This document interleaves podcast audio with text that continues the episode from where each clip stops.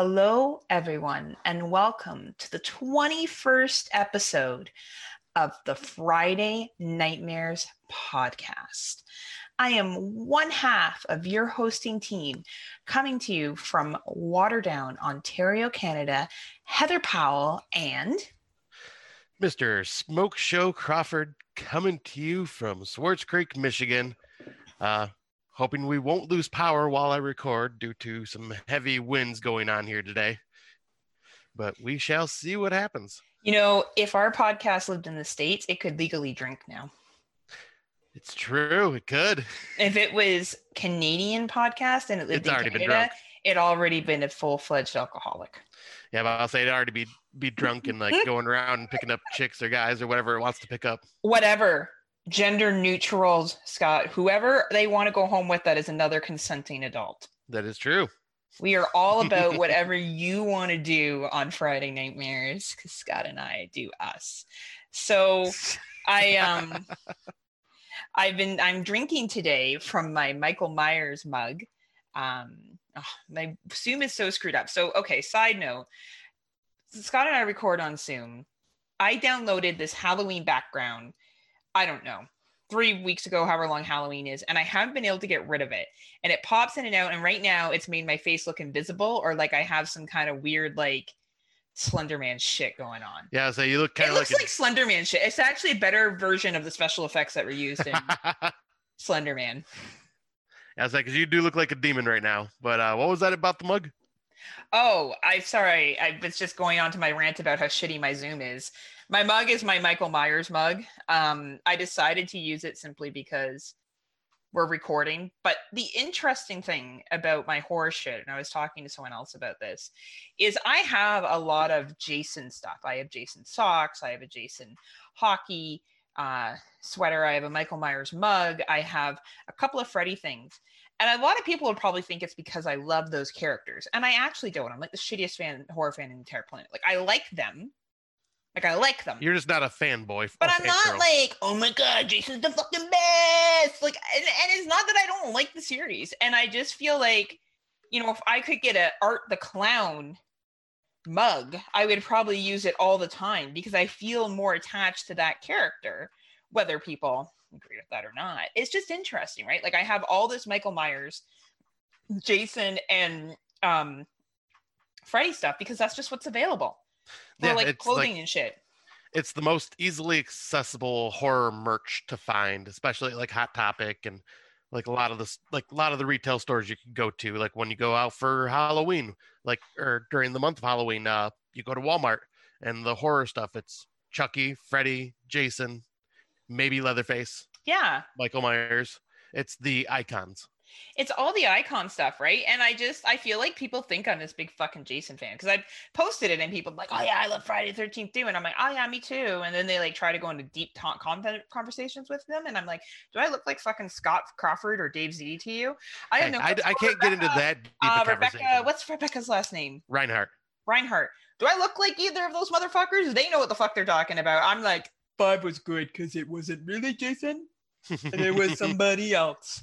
and you lump me in there, but at the same time, like I love the Friday the Thirteenth series. That's like my favorite. Like it was my favorite franchise. Who knows if it is now? If I sat down and thought about it, but it's like yeah, I wouldn't be like having Jason stuff all over the house. Yeah, but you could have a conversation about the movies more than I could. Yeah. Like I know basic shit about the movies. Like I know that you know Jason Takes Manhattan was filmed outside of Vancouver. Like I know that, right? And they had Right. like 5 days or not even in in Times Square one night or whatever they had to film there. But I don't know like I remember character names that are super popular, but I don't know in-depth shit, right? So like I've watched though the Camp Crystal Lake Memories documentary, which man, like that documentary Never Sleep Again are some of my favorite documentaries ever. But like I, Yeah. I feel like you could have a, a much more e- detailed conversation. People think I can because I have all the shit and I don't. Like I'm like fuck man. Oh, I could have probably more detailed just with the movies because I've watched them so much, but like the Mhm. like behind the scenes stuff and the name of a lot of the characters, probably not because I'm so terrible Dave with Z and remembering characters. Rebecca are the ones that I would. Yeah, I was gonna say I to. could not. I am not on their level at all. You dumb dumb. Don't refer anything to Scott. Scott know nothing. no, no, no, nothing. He know I know. I know basic nothing. horror trivia. Basic horror trivia. So, um, on another side note, I, I said to Scott earlier this week that I was going to give my liver a rest because the last couple of weekends I've been uh, partying hard and taking names, and I lied because we're moving to red zone here where I live. So bars are closing, restaurants are restricted to 10 guests indoors for dining and then takeout only. Cinemas are going to be closing as well for at least 28 days. So there's a club that I support called Club Absence. They're a big supporter of the community. They host comedy nights. They've been a big supporter of Black Lives Matter and, of course, the LGBTQ community. And um, they had a drag show with one of my favorite uh, drag queens. So shout out to Karma Camellia, uh, voted best drag queen in Hamilton, Ontario, Canada. And uh, I decided to go. And I went and I ripped it apart. yes, you did. um and yeah it was and then i went out for breakfast the next morning and i went out with my parents last night and today i'll be going out with friends later on um, just to support restaurants where i can. And yes i do so safely. I wear a mask. I engage in social distancing. I wash my hands. And i understand um, to a level of what we have to do, what we have to do. I have my own personal opinions on it, but I'm not going to share that because they're not really relevant to what we're talking about tonight. Uh, but I just want to share how much good times I've had and why I got a. I'm on my second coffee today because I'm just trying to make it through. Just so, trying to recharge. Mm, stay awake, Scott. You're kind of boring, so it's more. Oh wow! I don't want to. wow. Though you know what? Flipping through the TV yesterday, Gremlins and Gremlins 2 was on like fucking multiple times yesterday. So I thought That's amazing. what have no, you been saying? Well, I was gonna say first, uh you looked fucking hot as hell in oh, that outfit on Friday. Yeah, I, I, should share it to the Friday Nightmares page. People will be like, "Who's that stripper?" Just kidding. it wasn't that. Well, well, they kind of kind of walk the line, but that's that's another thing. But thank you. You're welcome. Um, but yeah, this weekend, uh, what did I end up doing? I don't even remember what I ended up doing Friday. I think I just, yeah, I think I just chilled at home. Um, then Saturday did my typical card night with my buddies playing Magic Gathering. Where you're training to be pro. Yep, training to be pro by myself. Uh, before that, though, I went back to the theater to support them because, like you, I it hasn't happened yet, but I have a very I'm about 99% sure we will be shutting down a lot of stuff this week in Michigan. What are your numbers at right now for Michigan? Uh, for the daily, uh, the last time I looked was I think Friday, and we were at like 6,500 for the day. See, that's what we're afraid we're going to get to. The province of Ontario has been averaging between a thousand and about 1,300 we have the same population base as Michigan and the same landmass, and they're locking us down because they, they think 6,000 is un, unreasonable and inappropriate and shouldn't even happen. You guys are all like, full fucking steam ahead! well, I, I don't blame I don't blame your province whatsoever. you guys are like, 6,000, that's Bibbin numbers. yeah, because I was going to say, like, I think, like I was telling you, I think it's just because our uh, governor is probably after the whole freaking kidnapping attempt and all that crap that happened to her. I think she's just uh, terrified, locked, locked down again because like it's just gonna piss off those people once again, and we're and we're just gonna have protests because those people that are the ones that are causing the shutdown are the ones that'll go out and protest that it's not with fair. no masks on. Yeah, because they're really, you know, they're really standing up for what they believe in. Yeah, they're fucking idiots. fucking these, like, what a thing to like latch your cart to. You think 25 years from now you're going to be sitting there with your fucking grandkids and being like, and then I didn't wear a mask. And they'll be like, but they've gone back and proved, grandpa, grandma, whoever, that uh, masks were instrumental in slowing down the spread. But I believed in my rights. And they I were trying to take away my freedom. And my grandkid's going to be like, mm-hmm mm, sure, grandma, grandpa. It's like how we deal with our grandparents when they say things that are culturally and socially not acceptable nowadays. Right. Right. Like it's just those are the those are gonna be those people who feel like this is the fucking thing they need to like, I don't know, fight for. I just find it so ridiculous that that's even a thing. Yeah. It's it's stupid, and they're the reasons we'll get shut back down, and then they'll be the reason that complaints will happen and protests will happen again. Like, but well, it's just and your Thanksgiving's coming up. The fake one, the fake Thanksgiving. fake Thanksgiving. well, the real one's in October. Oh. I don't know why hmm. you guys have a holiday like less than 30 days before Christmas. who knows? Well, Wait a minute. You guys have one less than 30 days before Halloween with your Thanksgiving. Not the same thing. You mean it's totally the same. you mean Thanksgiving and Halloween? You're gonna put in the same category of holidays, huh? No. Because look, you know, God, Scott, I wish you would talk about horror all the time. Um, it's my life, Heather. I hear that's all you think about. It's in my blood. It's in my veins. I ooze horror. So, like, at your job, they're like, "So Scott, where's these account payable?" Did you like Pinhead has them? Did you know that in Hellraiser, 1987? Stop, stop impeding on my rights to love horror. That's going to be our new protest. Stop stop releasing shitty horror films. Stop complaining about remakes. Let's see what else can we complain about. That'd be great. um, little protest. but since the last time we recorded, I do have to say, congratulations to my country for fucking doing what was right and uh, electing uh, a much better president. Yes, and I get how we will have people that will listen to this go, "Well, he has issues." Okay, guys, you in a social health crisis, so you need somebody that at least believes COVID's a real thing. So you know that's good. I I do believe that Joe Biden believes that uh, COVID exists, so that's great. Yeah, well, he's already Um, created a like team of scientists and doctors to whoa, like. whoa, whoa, scientists! You Yeah. crazy cock.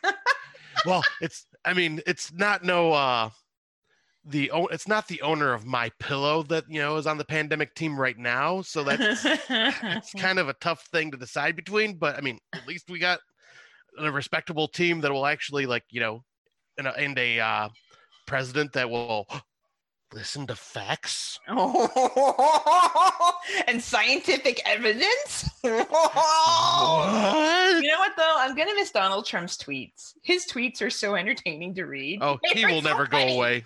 He'll He's still never. keep tweeting. They're fucking hilarious. Like it's funnier than Oh, shit I've ever read. did you watch any or read any of them while the whole election was going on? He was Oh, throwing no. a freaking tantrum. Oh my god, Oh, was no. hilarious. I did not. I um I I took a break during that time um from the chaos.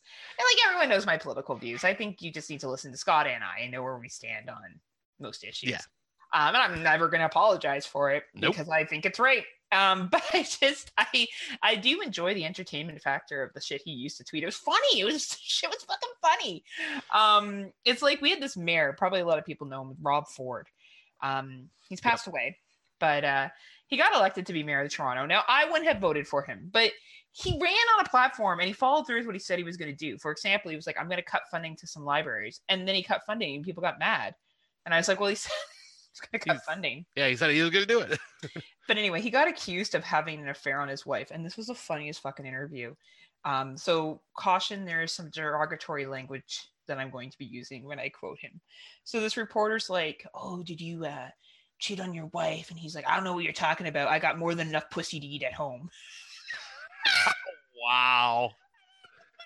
I do remember that, but it still just cracks me up. And like he became so famous that I think he went on Jimmy Kimmel.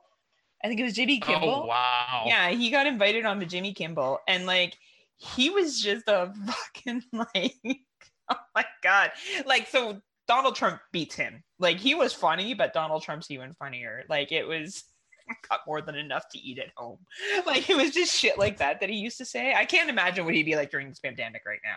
Like I can't imagine how fucking Oh, yeah. and like it would have just been out of this world. But anyway, yeah. Rest in peace, Rob Ford. He did pass away a couple years ago of cancer. Um, but fuck, he was funny. he was funny. He was just a mayor, so you didn't Right. really like have to worry about him running the one of the most powerful countries in the world. So guess Yeah. that's more comical at that point, right? Why we got to this point in the first place is still beyond me. But you know what? America learned its lesson. Well, we could have a political conversation, and maybe one day if we go on someone else's podcast, I have some very good theories of why you guys got to this point. Um, Oh, I'm sure I, I do too. And uh, Brandon Orlick said something really nice about me actually on Exploding Heads, and I just want to thank him.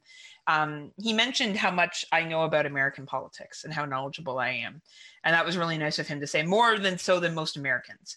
And I Yeah, thought that you do. Really, really nice of him to say, and um, yeah, so thanks, Brandon. I know you don't listen, but thanks. yeah, yeah, I was like, yeah, you do. You like when I talk to other people, I'm just like, you know, she may be from Canada, but she could out she could out school any of us on politics. Well, like, she you know, knows our system. You you know our country system very fucking well. Well, and you know what? It doesn't take much, right? You have to have an interest in it. Um, Yeah. And we're each other's biggest trade partners and tourism partners and other things too, right? So it's, you know, our countries really are depending on each other to kind of get all this shit together and borders to eventually open um, and vaccines to be shared. And, you know, let's hope for good things. You know, 2021, let's hope for a new beginning. Yeah. And, um, an opportunity for more health and prosperity and and uh, more horror movies. Yes, exactly. And speaking of horror movies, I guess we could probably just jump right into the what we've been watching with our 2020 watches. Absolutely, I look so serious with this Michael Myers mug. Like, You this is do. like so fucking vomity horror podcasting shit, isn't it? Like, "Mm, look at me with my Michael Myers mug as I'm talking about horror movies. on Well, my and I'm wearing my Texas Chainsaw Massacre shirt, so you know, talking about basic bitch horror. Stop talking about horror, Scott. That's all you talk about. Don't you know it's almost Well, Christmas time? you know, I know Christmas and horror just go so well. well, together, though, there's so a couple better. though. There's a, and we'll talk about them. Some older films I watched that were actually not bad. Yeah, Yeah. oh, All right. yeah, that, absolutely. Right. So we'll get into. You start with the first one because we've both seen it. All right, so yeah, and I think we both seen it bef- since we last recorded too, which is kind of nice. We sure have. So yes, uh, yesterday afternoon I did my uh, old school uh, go to the matinee of uh, my one of my cheaper theaters here in Flint area. Like, Did you cut a hole in the bucks. popcorn bucket? I did and surprised myself once again. By the time I got to the bottom, I'm like, "Hey, And that's it. anyway, Darren, there you go. You got yourself another Photoshop moment." that's really funny. Yeah, you. It probably will be. That's pretty funny. um, but yeah, I ended up going to the theater. It was five bucks to go during the matinee, so can't argue with that. And uh, went and finally seen uh, Come Play, which after watching this should have been the first movie I went to the theaters to go see instead of The Empty Man. Which is really Slender Man, but not Slender Man, but like Slender yeah. Man. Um, but wow, this movie was really well done. It's about an autistic child that is uh, using uh, technology like a cell phone and iPads and whatnot, and he uses them to like keep himself occupied, helps him like Well, to uh, communicate as well. Yeah, Yeah. like yeah. So he's communicate. nonverbal autistic. Yeah. Yeah. Yeah, he's like still learning to speak, Speak. and everything like Yeah. that. And but then yeah, there's just this supernatural entity that is part of this uh cell phone technology world. Mhm. And I won't go into any further details because like the story behind it's kind of cool, but it builds up a new like what I would call like a horror movie urban legend with this monster. So cool fact: that movie, The House, was filmed near my friend's place in Hamilton. Really? Yeah. That That's neighborhood. Awesome. Yeah. So that was really cool. Uh, there's one scene that is actually filmed dir- right down the street from my friend's place in an abandoned area. I recognized it. Um, some of it was filmed in Oshawa, and some of it was filmed in uh, where are you from again? Montrose, West Montrose. Really? Yeah, I'll have to look into that because I'm wondering if it's the same Montrose I grew up in because Montrose is very small. I would have like that would have been a big thing. I wasn't sure if it was where you were or not. I just saw Montrose and I just assumed Michigan. Like I don't know why they would go. I don't think it was Ontario. And there's a West Ontario Mon um, Montrose, which could be. Um, but yeah, it was uh, really good film. The young man in it is, man, that kid is going to go somewhere in acting. Yeah, that child actor was incredible. When you can convey emotion without saying a word as an actor, uh, that young of age, it's it's fucking breathtaking. Um, some interesting parenting choices that were made uh, by the Yeah. mother at points, um, and some really like funny parts with like where the kid's trying to warn people to not do things and they're just like completely ignoring. Yeah, and I was saying like even the interactions with his father, like his like the storyline about how his dad's like just uh hey, I'm the cool parent. And Yeah. just like some of the stuff there is kind of funny, but at the same time it's true. I've seen that in relationships. Uh but yeah, I thought this was like a genuinely good horror film for this year. Like and like really dives into the use of technology really well, which you know fits with our episode of doing uh, social media found footage. yeah, I thought Come Play was awesome, and I I I'm really glad that I hope more people go see it honestly because I think a lot of people are going to skip over it, but it's actually a really good movie. Yeah, I'm I'm wondering what what its numbers were for like the budget like that it made in the box office because uh yeah when I went and seen it on yesterday on Saturday I was once again the only person in the theater but that's also because it was during the middle of the day on a Saturday a horror film and it has been out for what three four weeks now? So like yeah at least that. so it's on its like last leg so I didn't expect many people but I at least expected a few more in the theater but yeah, I'm hoping it did well because I want the theaters to do well, like and try to make as much money as they can right now. Mm-hmm. And I want these movies to be able to make some money as well. Absolutely, for sure. Um, yeah, no, good film. Glad I went out to see it. Probably one of the better theater watches that I've seen so far since yeah, uh, we've been back here. in business. All right, so the next one is Spell 2020. Now, my understanding is this was a theatrical release in the United States. We didn't get it up here, but some states got it. Yeah, apparently uh, the Trillium Theater that you and I went to for Gretel and Hansel uh, started showing it this weekend. That's awesome. I'm really happy to hear that. Um, Spell, I really enjoyed it. I I think if you can go to the theaters to see it, it is worth it. Very solid, good film. Very very well acted. Um, great characters that are in it. You really get behind the family that's in it. Uh, oh, Morris Chestnut produced it. That's really cool. He's uh, he's a pretty well known African American actor. I didn't know he produced it as well. That's really yeah. Cool. I didn't know that. Threw money into it. That's awesome. Um, yeah, I I thought it was really good. What what were your thoughts on it? Yeah, I really, really, really enjoyed this one. This one is I I gave a pretty high rating. Uh, because like you said the acting was all really well done the characters were all interesting the plot is kind of a mix of a few different things that we've seen mm-hmm. before mm-hmm. but they added in like the uh a bit of the old school voodoo yes which i i kind of enjoyed that as well and yeah all around this was a great story very good movie and yeah if you if anyone that's listening can go and see it in the theater, do so. This is a high and well-known African American actors. Well, Loretta Devine, which is well known yes. from Boston Public and various of other films. John Beasley, also well known, excellent actors, like excellent. Um, yeah, I really, I really did enjoy it. I definitely think it's worth a watch. Yep, and yeah, if you can do it in theaters, please do. And that seems to be the only where it's highlighted a plane. Obviously, I'm sure you can find it through other means, uh, but currently it is available through theaters. Yep, and definitely recommend it. Absolutely, um, yeah. The next movie that uh, we both seen uh, is The Swerve from 2020. Now, this one is a bit more on the border of fringe horror. Mm-hmm. Absolutely, yeah.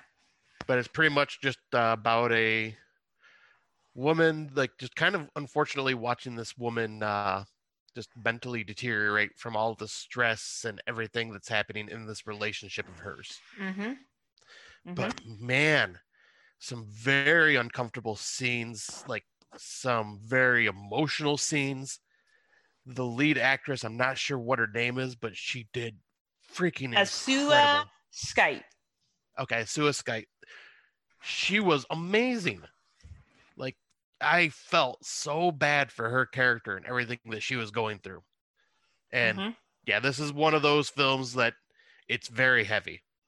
Yes, absolutely. And I, you know, I, I, I think one day I would love to be on a podcast where we debate definitions of horror because I think that when anyone tells me something's not horror and then they tell me that a very slow movie that doesn't have a lot happening in it but someone kills themselves and that's considered horror um yeah, I don't buy that. Yeah. I think that this is real life horror.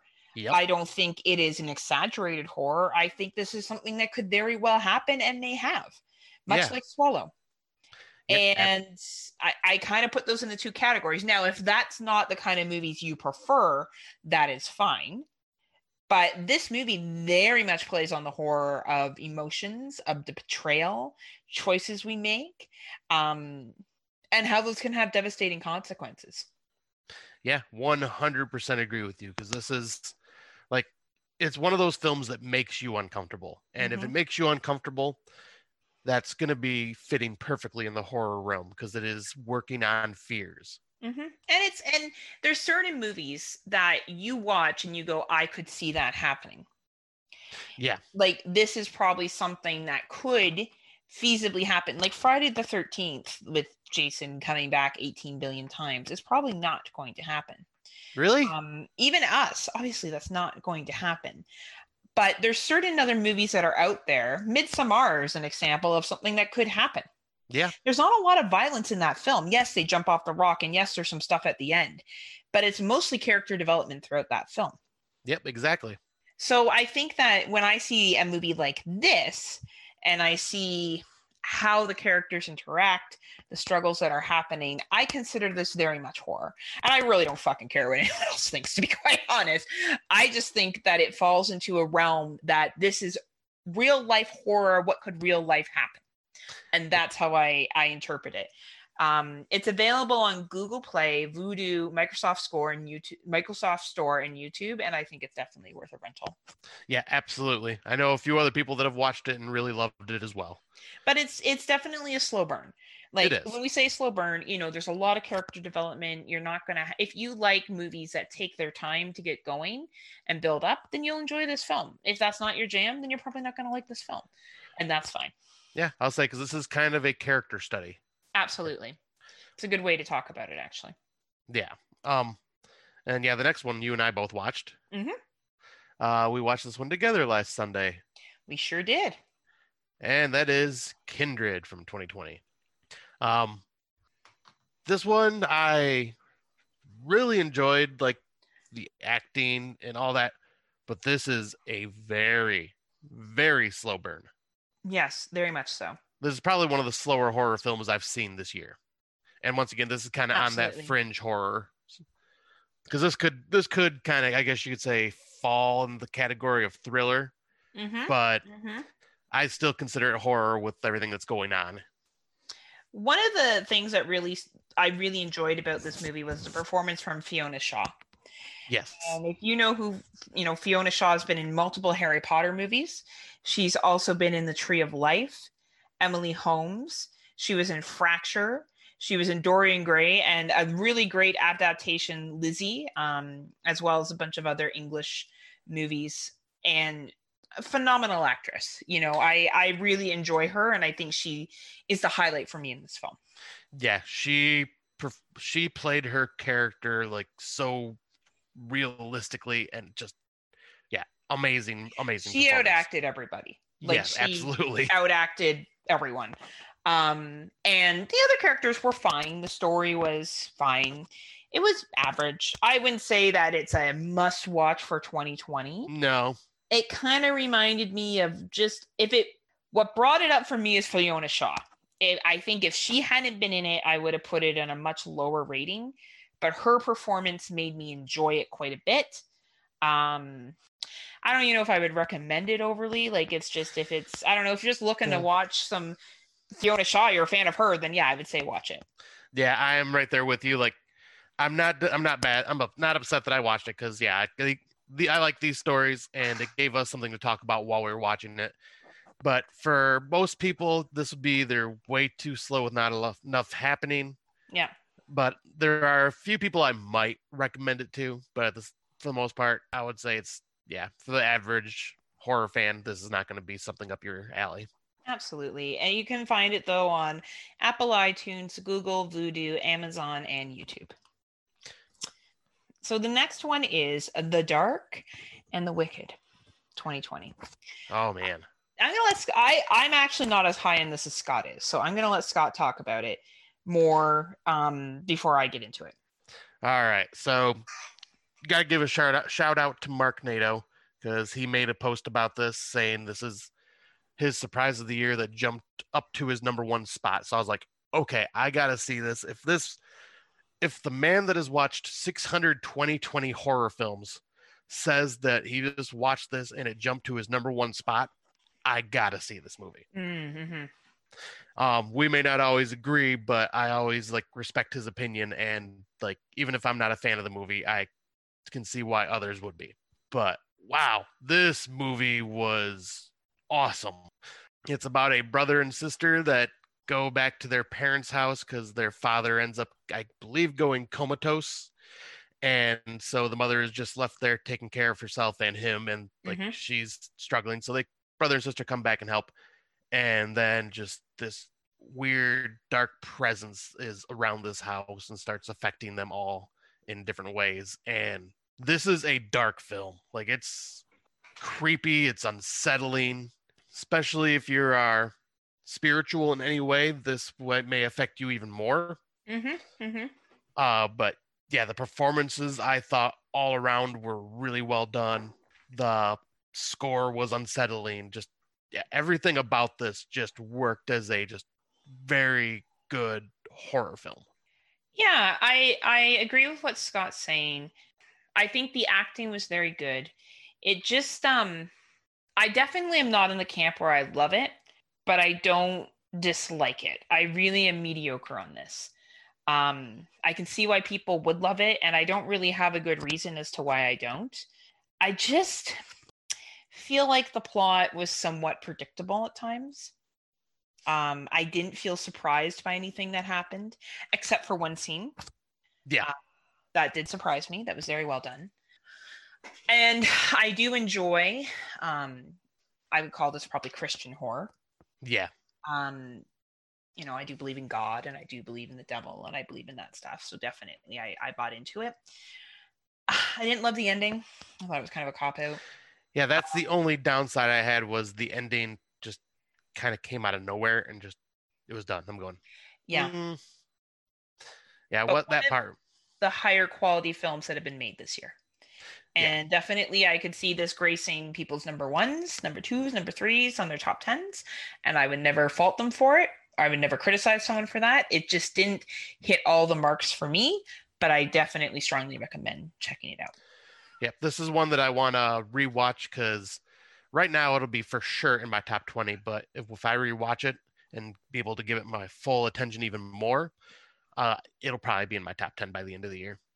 Awesome. It's available on Google Play, Vudu, Microsoft Store, Store, and YouTube, and definitely worth whatever rental price you you pay for it. Yep, 100% agree. Like Yeah. this one is a must see if you're trying to watch all the good 2020 horror films. Absolutely. Absolutely. Um, yeah, I guess you got the next one then. Uh, yeah, the next one is Triggered from uh, 2020. And this one is about a group of friends that go into the woods, just kind of, uh, I guess it was kind of like a reunion style thing that they were doing. And they end up getting uh, knocked out and wake up with these, what almost look like laser tag chest pieces attached to their bodies that they cannot remove. And it's basically a ticking time bomb. And they find out that they, as the clock is ticking, the only way to survive or last longer is to kill someone else and take their time. And it pretty much pits all the friends against each other. And like you get your typical, uh, pretty much finding the rifts between friendships and how far someone will go. Now, the only thing, like, I thought this was a fun film. Like, uh, kind of reminded me of a playful version of Saw. Mhm. Uh, the only thing that I just couldn't help and just laugh at was the ridiculous setup of exposition between all of the characters in the very beginning and going, Oh, you were a drug dealer? Yeah, I was a drug dealer for so many years, blah, blah, blah. Oh, did you know this person cheated on this person? Like it literally was just like, here, let's lay the groundwork for all the drama we will have in this movie before you even like get to know the characters. See, I I, I disagree. I thought that was smart. And I think it showed millennials. It was making fun of millennials while at the same time millennials making fun of themselves. I could see that. Yeah, I, I just felt like it was almost Like look at the name Triggered. Yeah. right? Right. Um, this is funny. Scott and I are really disagreeing. This will be the end of Friday Nightmares.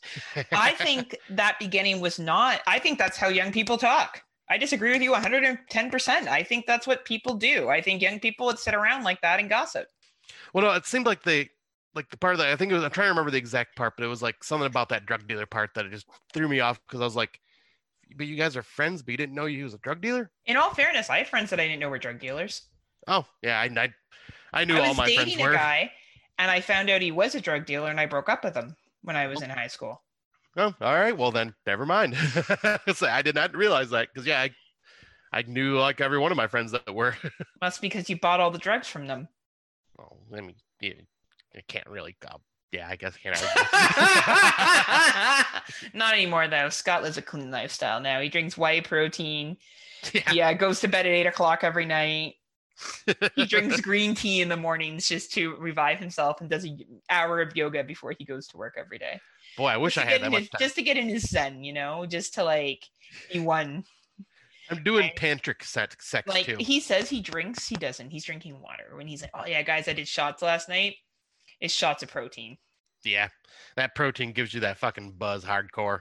Right? Mm. And he's all like, mm, "Magical, I feel so good." I will now." say the whey protein hangovers are the fucking worst. yeah all that whey protein so but yeah no i i but it's fine if it annoyed you it just didn't annoy me i thought the movie for a low budget film was really fucking funny i thought they did a good job of using the term triggered in several different ways and how the the fights that would happen between friends was all making fun of like the triggered mentality i i thought it was clever i really did i i think though this will be a divided film I think if you get annoyed by characters easily and really don't enjoy films with young people being stupid young people, then you're not going to like this. Like this is this is taking teenage conversation and mentality and just supersizing it.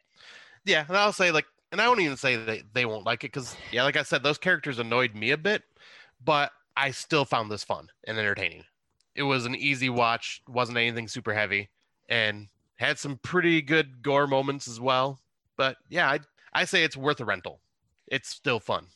Well, let's talk about where you can get it if you decide that you want to see it and see how bad Scott's taste is and how good mine Wow, is. wow. It's on Google Play. I'm just kidding. And Vudu and YouTube. You know what? It looks like my drama club did this. Maybe that's what this is about. Yeah, I'll Maybe say the there we go. Club from Waterdown, Ontario did this movie, and I'm all like, it's fine. And you're all like, we're we're having warring warring drama clubs. We're Yeah, trying to support all local gover- drama clubs. Michigan Drama Club versus Ontario. No, no, Drama no. Club. Swartz Creek versus Waterdown. We'll choose the most smallest communities There we, we can that no one fucking knows about as our drama clubs. We can't even make it the province wide or or statewide. That would be too well known. No, no, they got to be even lower than that. We actually do have a drama club in Waterdown, Ontario. We have a little theater, and they put on plays. Like I'm not kidding. That's a thing. Um, but yeah, they're all old people, so I don't think any of them were in this movie. Um, but yeah, or were they? or were they? So you got the oh, did you see this one or did Nope. The next two I have not seen. oh wow. I guess you're slowing. How many new watches are you up to now? I am at 190. Yeah, I'm. You're way ahead of me, but that's because I'm choosing quality, Dave C, over quantity. Um, and actually, you're not even that far behind me. I think you're only like five or six. Am I? Yeah. Um. Yeah, I don't really care anymore. So I. uh it's because I'm winning. That's why you don't care. Well, not just that. You. There. You also watch movies I don't have access to. right. Which I there's need to try some I don't- some. I. I can't watch, so it doesn't really matter if you put them on your list or not. If they're not accessible to both of us, then that's not really a fair race. Right. That's why I was American like, of you. right? American thing. got to to find a way to cheat a little bit, right? I know, right? Are you going to tell me that the votes don't really count as well? Stop the count. Did you know Heather. that if you stop counting, Scott, in 2020s, you won't watch anymore? and I'll win? That's, that's how you. Okay, so what you're saying is, if I stop the count of my 2020 movies now, but I Mhm. continue watching them, Exactly. oh, Yes. I don't like this because I want to win. I know. I know. All I do is win, win, win, no matter what. They Live Inside Us is a Halloween based film. It's about a writer that uh, relocates to this haunted house to inspire him for writing, and he creates this character and. In turn, this character comes to life. It is fine. Um, I don't think it's anything that anyone needs to rush out and watch. Obviously, a low budget film. I will say their special effects were done really well they had some creative scenes in it, but it wasn't the best movie I've ever seen before. I don't even know if it's worth a rental. Like it's on Redbox, um, or at Redbox, iTunes, Vudu, Microsoft Store. I don't know. Like there's other quality 2020 movies out there. I will give them credit for trying to do a different concept of being in a a haunted house and a writer trying to get inspiration and then shit happening. The young lady that was in it was very good, but I yeah, Yeah, not not I- worth it. This Oh. I, that's why I didn't bother with this one yet because you you didn't really sound uh, Nah. too high on it. No, it was it was fine. I watched it. I saw it. I, I thought, ah, you know, a writer goes into a haunted house. That sounds really interesting. And he and he lives there and he tries to write, and obviously the house turns on him. But I was like, ah, nah, nah, nah, nah. Yeah, I wouldn't. I don't know, Scott. You have pretty low standards. Even you, I don't know if you would want this one. wow, low standards, huh? No, I'm just willing to give movies a chance. That's and right. then they were made by your drama club. Exactly. But now I will I will jump in and say there were this week or these last two weeks I've like been watching all good to really good 2020 horror films. The few that I stumbled across, I was like, oh, I'll give these a shot. I didn't even finish. I stopped within 10 minutes going, nope, not even worth my time. Did you put them on your list? Nope. Okay. No, if, if, they're, if, they, if I if I don't finish a movie, it will not be on my list. Mm, that's true. If you don't finish something, you can't put it on your list. Exactly. hmm So what about this next Netflix movie that I need oh, to watch? you haven't seen this, have you? What is No, wrong with you- you? You told me I need uh definitely not watch this while I'm working. This is more of a focus at home type movie. Yeah, you definitely have to focus it at home. Uh, it's a Netflix film, and uh, I I don't want to say too much about it because it's very very good. Uh, basic concept is about a refugee couple from Sudan who is dealing with horrors from their escape. Uh, a lot of uh, traditional faith in this one that pulls from those horrors. Some phenomenal fucking cinematography. Very, very good acting. Very heavy topic. I think if anyone watched this movie and I, you have a real appreciation for what refugees go through when they go to a new country. Uh, it is hard. We don't know that you and I. We've we've born and privileged. You know we, and uh, yes, by the way, if you're white living in North America and you have a roof over your head and food on the table and money coming in, you're doing very well, whether you think so or not.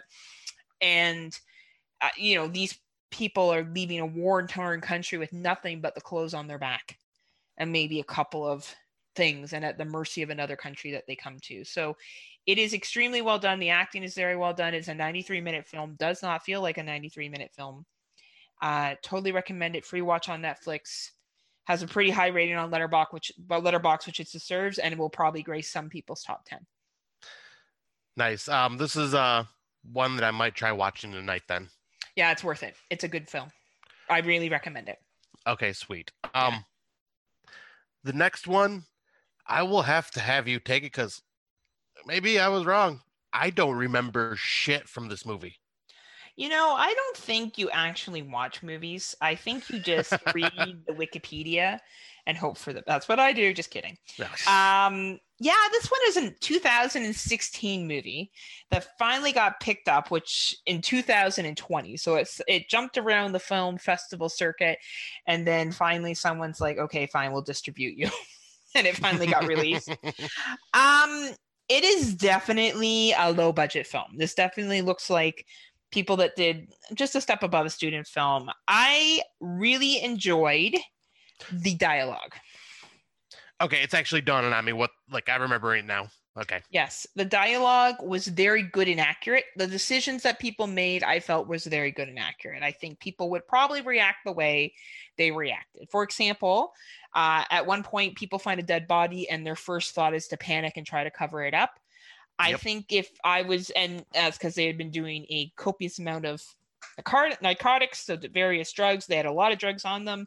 They had kind of broken into this house. I would probably do the same thing in a high panic state, you find a body or in someone's house that you kind of broke into, yeah, you're probably going to fucking panic. And you're not going to want to call the cops as your first thing. It's probably See- realistic to what people do. And yeah, it's very realistic. Uh, if I was in this situation, because I'm yeah, now that the movie's coming back to me, like I don't know why I just had like this weird fog. I'm like, holy crap, I don't remember this movie at all. But yeah, now it's all coming back to me. Um, I like you have your unlikable characters and your likable characters, but you were right. The dialogue is great. Yep. The one thing though, if I was one of these people, especially that was had a car, I would have been like, all right, you guys do what you got to do. I'm going to leave this fucking house. I am going to go home. I am going to call the cops, not say that I was there, but I'm going to go call the cops and go, hey, I haven't heard from my friend in quite some time. Uh, I'm kind of concerned. He's not answering his door. He's not doing any of this. But the only problem with that is they're going to find your fingerprints in the house when they do a sweep.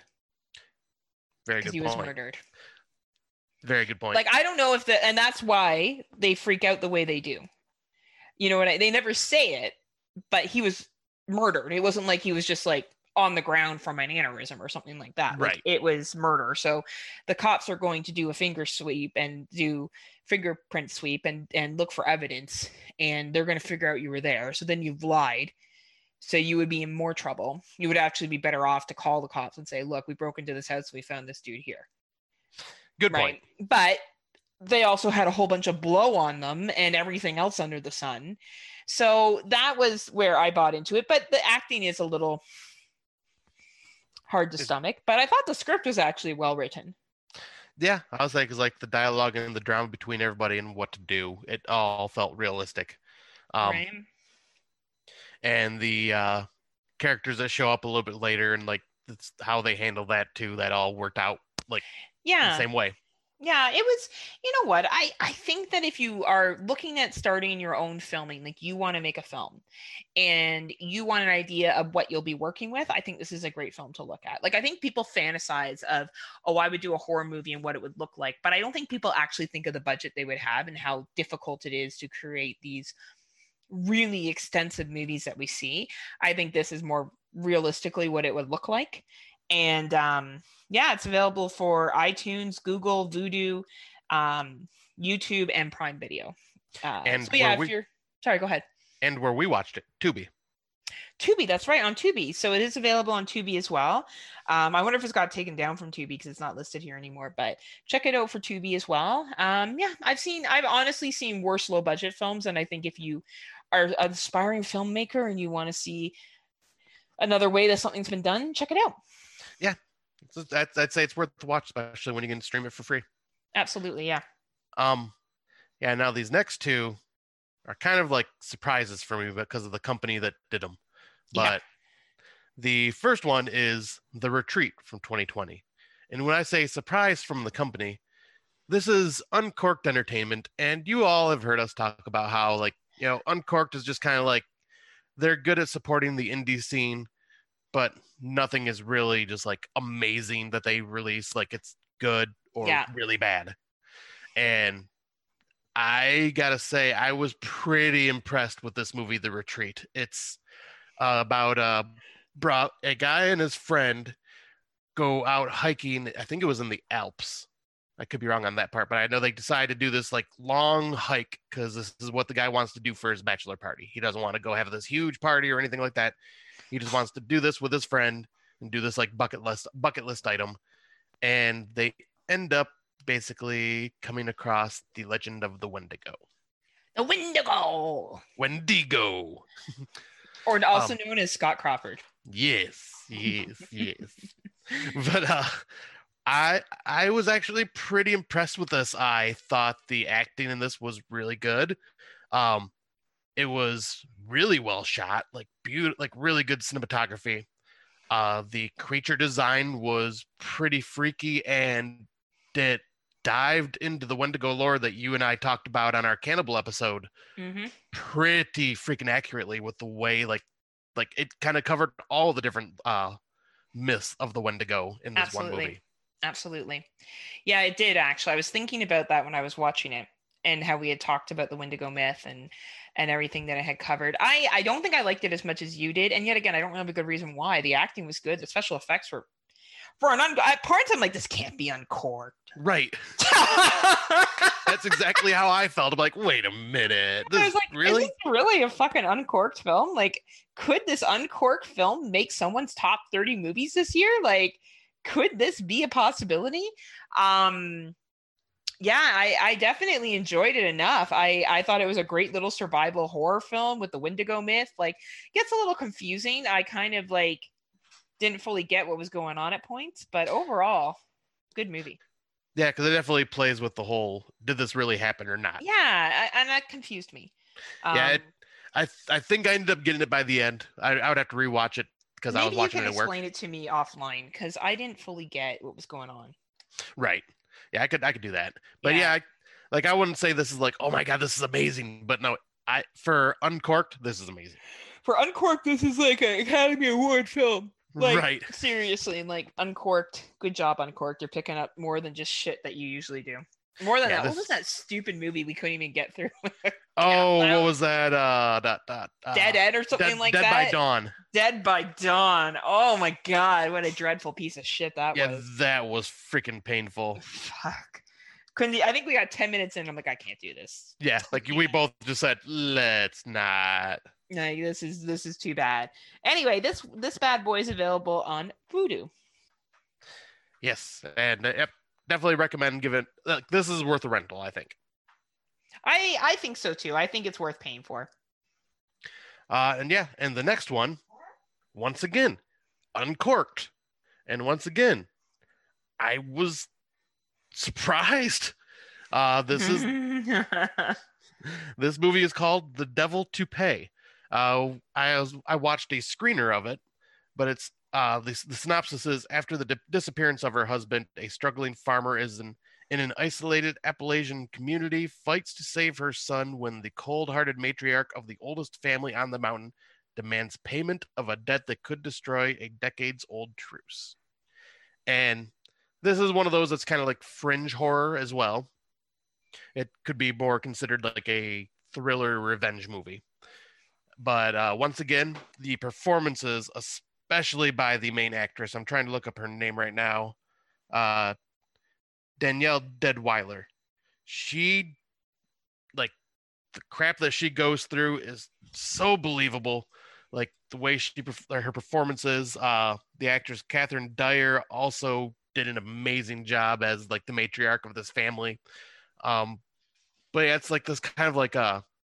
I'm not even sure what the timeline is like when this happened, but it's basically the this. It kind of feels like a period piece in a way. Like it's feels almost like it's like in the like uh kind of like in the 60s or so, but and it's kind of like uh like down south okay. but uh it just has this really cool visual styling and the music is really good like um gonna go on a video game nerd thing for a second but if you played uh the video game red dead redemption 2 like the old west style game the music in this reminded me a lot of that Julio.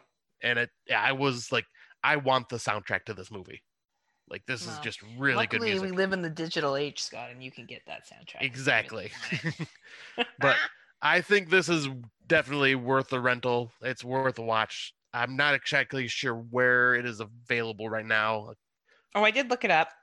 Um, it is available on Google, Vudu, YouTube, and Microsoft Store.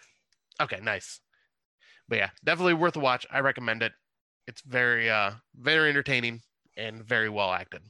which is always shocking for yet again when you see uh um uncorked you're like what uncork what are you doing Yeah, It's we'll like be talking about one of the one of their lower tier movies and the older films I've watched. oh will we? Oh i'm excited for that. I wonder which one that is. Um all right so i guess we'll move into our older films.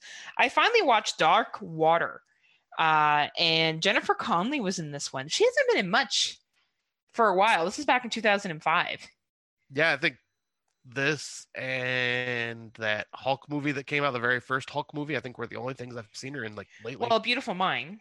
Yeah, I think that was before both of those. Okay. So yeah, she uh she's in this horror film and I'm probably sure this is based off of Japanese, Yeah, it's a Japanese. Uh, it's a Japanese. It's a remake of a Japanese horror film called Dark Water. which is probably scarier and better. Um but John C. Reilly's in it. He's great. I actually Really? enjoyed him. Yeah, he's in it. Uh, John C. Reilly is such an amazing actor. He really is and he's very diverse of the roles that he can play. Like he's really really really good. Um yeah, I I enjoyed it enough for what it is. Good little ghost story. Uh, you know, kind of a feel good ending at the end. Uh but you got to kind of forgive plot holes. You got to kind of forgive all that other kind of jazz. I probably the Asian version's better. But for an Americanized version, for a simple watch to turn off your brain from 15 years ago, it was fine. But nothing else really to write home about, to be honest with you. It's kind of what I had a feeling when I seen Yeah. the trailer a long time ago. Just like, eh. It's fine. Um, the Redwood Massacre. Okay, I'm curious about this one. Yeah, so a lot of people that like slashers and kind of campy slashers like this one. Really? I- Yeah, I found it on Tubi. Um, I know Nudie from NFW really likes this film, and sometimes his taste in movies are just different than mine. right. I I thought it was fun. You know, it's it's definitely a lower budget slasher film and it's pretty gory. Like it's pretty intense with some of the gore scenes and some of the kill scenes in it. Uh very simplistic plot. Characters that you are pretty much invested in. Like you do care about what happens to them. And it really does kick off right away. It only is an 82 minute runtime, so it's smooth. It doesn't take a lot of time to get through and it's on Tubi. So it's a free watch on Tubi or Amazon Prime if you have Amazon Prime. Honestly, if you're just looking for a dumb little slasher to throw on, you know, it's it's fine. Um, I don't know if I'll watch the second one. Maybe if I see it on Tubi as well, yeah, I'll watch it. Well, I'll say I think that's on our good friend's Plex actually. Is it okay? Maybe I'll watch it as well. Um, yeah, Yeah, because I almost gave both these because I think both of them are on there, and I almost watched them because I was like, I've never heard anything about these, and like there's two of them, so I made a sequel, so that must not be that bad. I think you would enjoy it enough. Like I think it's a fun enough movie to sit through and watch. It's it's yet again nothing super special. You're not gonna walk out and go, oh man, what a what a fucking solid slasher. But it's not a shitty film. Like it's just there. Like if you I'm sorry, when you're walking into a slasher, your expectations should be low. Yeah, right. Right? Like there should be if there's some gore, that's great. Like would I put this at the top of it? No. Was it fucking a piece of shit? No. It was just kind of there. All right, yeah, maybe I'll give that a watch with uh this week. Yes, make sure you do. I will. Um, better watch out. Oh. 2016. Um, so to get into the Christmas spirit, I decided that I would watch some Christmas horror movies. Uh, particularly Christmas movies that I horror movies that I hadn't seen before. So Better Watch Out is uh I think it's fairly well known in the community. It's basically about a young man and his babysitter and they get stalked and there's a plot twist in it. I won't go into great detail because that would be some spoilers. It was fine. I really felt like the second act dragged out a lot. Um myself. And I felt like the character arc was just a little too dramatic. Um a little too from zero to balls to the walls, little too much. Um I can see that. but I can see why people love it. I I enjoyed it. Will I watch it every Christmas? Probably not. Um, but did I think that it was a cool concept and something different? Absolutely. Yeah, did you see that twist coming? Um, I was suspicious about it at a certain point, Okay. And I was kind of waiting for uh, it to get darker. And I found that when it did get darker, it was too much of a jump. Yep, I can get I can see that. Like cuz I've seen this about 3 times now. Like Yeah. I had I, I have fun with this movie Mhm. like cuz it it does feel like a Christmas horror film like like has Yes, that Christmas absolutely. feeling to it. Definitely has a and maybe we could do that when we talk about our Christmas films. That's kind of know, what I this was thinking. This definitely is a Christmas film, uh, and we can Um, go into more spoilers and stuff then. Yeah, and then I, I was gonna say, and then I do like the acting from the uh, kids in this movie. Yeah, like everyone's good. Uh, Their acting's good, uh, but I just felt like it went from someone Oh. that you didn't think was a narcissist to or a psychopath to I'm a fucking psychopath. Like it Yeah. just went too quickly for my liking. Yeah, I, Um, I, I completely agree with that. But I think it did capture Christmas well. Yeah, it's, it's, like I say, it's one of the I watch every year so far, but that's just because I was just like, oh, it's right there on Shudder. Ah, screw it, I'll throw it on because I had fun with it. But I don't know if it'd be like something I'd have to watch every year. Absolutely. And I took it off, and I'm to just mention it briefly. Uh, Campfire Tales 1997. I watched that a while ago. So the comical thing I found in this, and I said it to Scott afterwards, is at the end. Okay, spoiler for 1970s, sorry, 1997 Campfire Tales. They're dead, and it was one long fucking drinking and driving commercial. It was Mhm. exactly like the drinking and driving commercials from the 90s of like so synopsis of this movie very quickly it's a whole bunch of short stories of these people that are telling them these four teenagers and then you realize so at first you think their car just broke down and they're telling these scary stories around a campfire like think are you afraid of the dark mentality and you realize at the end of it when the police show up that they're actually dead. And the one kid was drinking and they say that you can hear the paramedics being like we found alcohol in his system. And he's the one that runs down and i guess he's still alive. He's kind of like the paramedics are trying to save him. And he runs up the hill and he sees his three dead friends holding hands. And he realizes they've been dead the entire time and they've been telling these stories and like it was so and then i sent scott a drinking and driving commercial that i found yes, and I'm going to share it to our page. And it's basically these kids leaving a party and then being like, I don't know if Billy can drive. Oh, Billy's had too much to drink. And he's like, I'm fine, guys. And they get in the car and they all turn into fucking skeletons. It was Yeah. that kind of cheese sheet. basically, Campfire Tales 1997 is a 90s drinking and driving commercial. It that's what it so is. is. Like, it was just so fuck. When I got to that, I'm like, you gotta be fucking kidding me. Anyway. I laughed out loud. I'm like, oh my god. Oh, fuck my life. But anyway, that was side note for Campfire Tales 1997. Fine movie otherwise, just a long drinking and driving commercial. So, Black Christmas 2006, I decided to complete the set. I've seen the 1974 version, I've seen the 2019. Yeah, this one was like, they're all so different. yeah. Like, this one, it was like, we're in a sorority house. And there's a den mother that was in the original movie. Yep. Andrea Martin was in the original, right? hmm and um there's some killers out and they used to live in the house and they're gonna die And we're gonna Like- give you a backstory of how he was abused and this and that. on like how his mom raped him and shit like it Yeah. was It was dark. It was dark and i was kind of like it was fine. Um i prefer the original black christmas a million times over. Like i feel really bad for the original black christmas. I feel like people keep remaking it into these pieces of shit when it's actually like it's a few it's there's few movies i will shit on the remakes for but these remakes were not that good. Like they're fine but i don't know why they had to be called black christmas like they could have Yeah, just like- been called something else I will like I still haven't seen the 2019 version, but I will Oh. say the 2006 one at least has some parts of the original story with the killer named Billy and the sorority house and the hiding in the house and the stuff like that. Yeah, but you know what? I will give the remake of Black Christmas is that, or the 2019, is that at least tried to do something very, very different. It was Black Christmas yeah. in name, but it wasn't. I think if she had just named it, the director just named it something else, it would have been fine. Um, yes, it's a very like strong message that's in it. But I think if you hadn't labeled it Black Christmas, you wouldn't have had horror fans shitting all over it, right? Like, Right, exactly.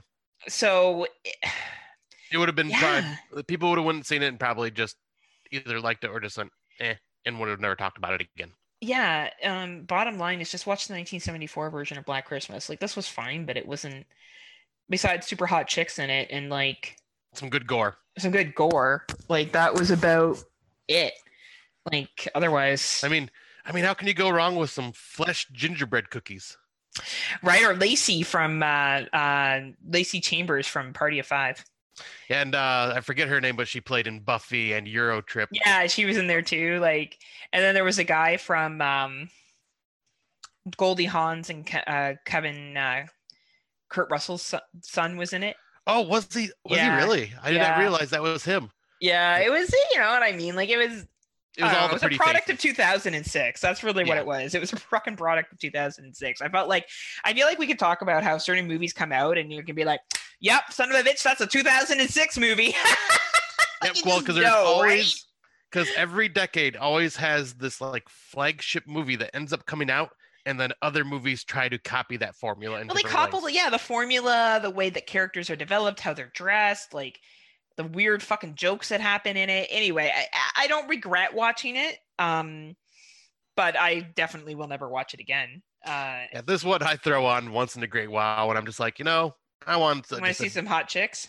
I want to see some hot chicks in a dumb slasher movie getting sliced and diced, and like it kind of cracks me up because of how cheesy it is. Like I, I just it's one of those I can just turn my brain off and have. Well, I like seeing with. Andrea Martin in it, uh, Canadian actress, very well known, very well liked. Um, but like the over Christmas decorating that they do in that house, like they have fucking lights down all the doorways and like it's over the top. No one does that in their house. Who does? And I grew up in like Snoopy's doghouse. You got to understand, my mom loves fucking Christmas. Christmas basically vomits all over my parents' house every year. So I grew up with like multiple displays in the house, lights going up and down banisters and stairs. Like I grew up with all that shit.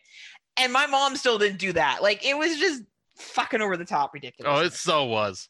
like and that's not even what Christmas is anyway. Like, like I hate to be like you know I mean people get offended about like Santa Claus and shit. That's stuff we made up about Christmas. Not what Right. actually what Christmas is, but I digress.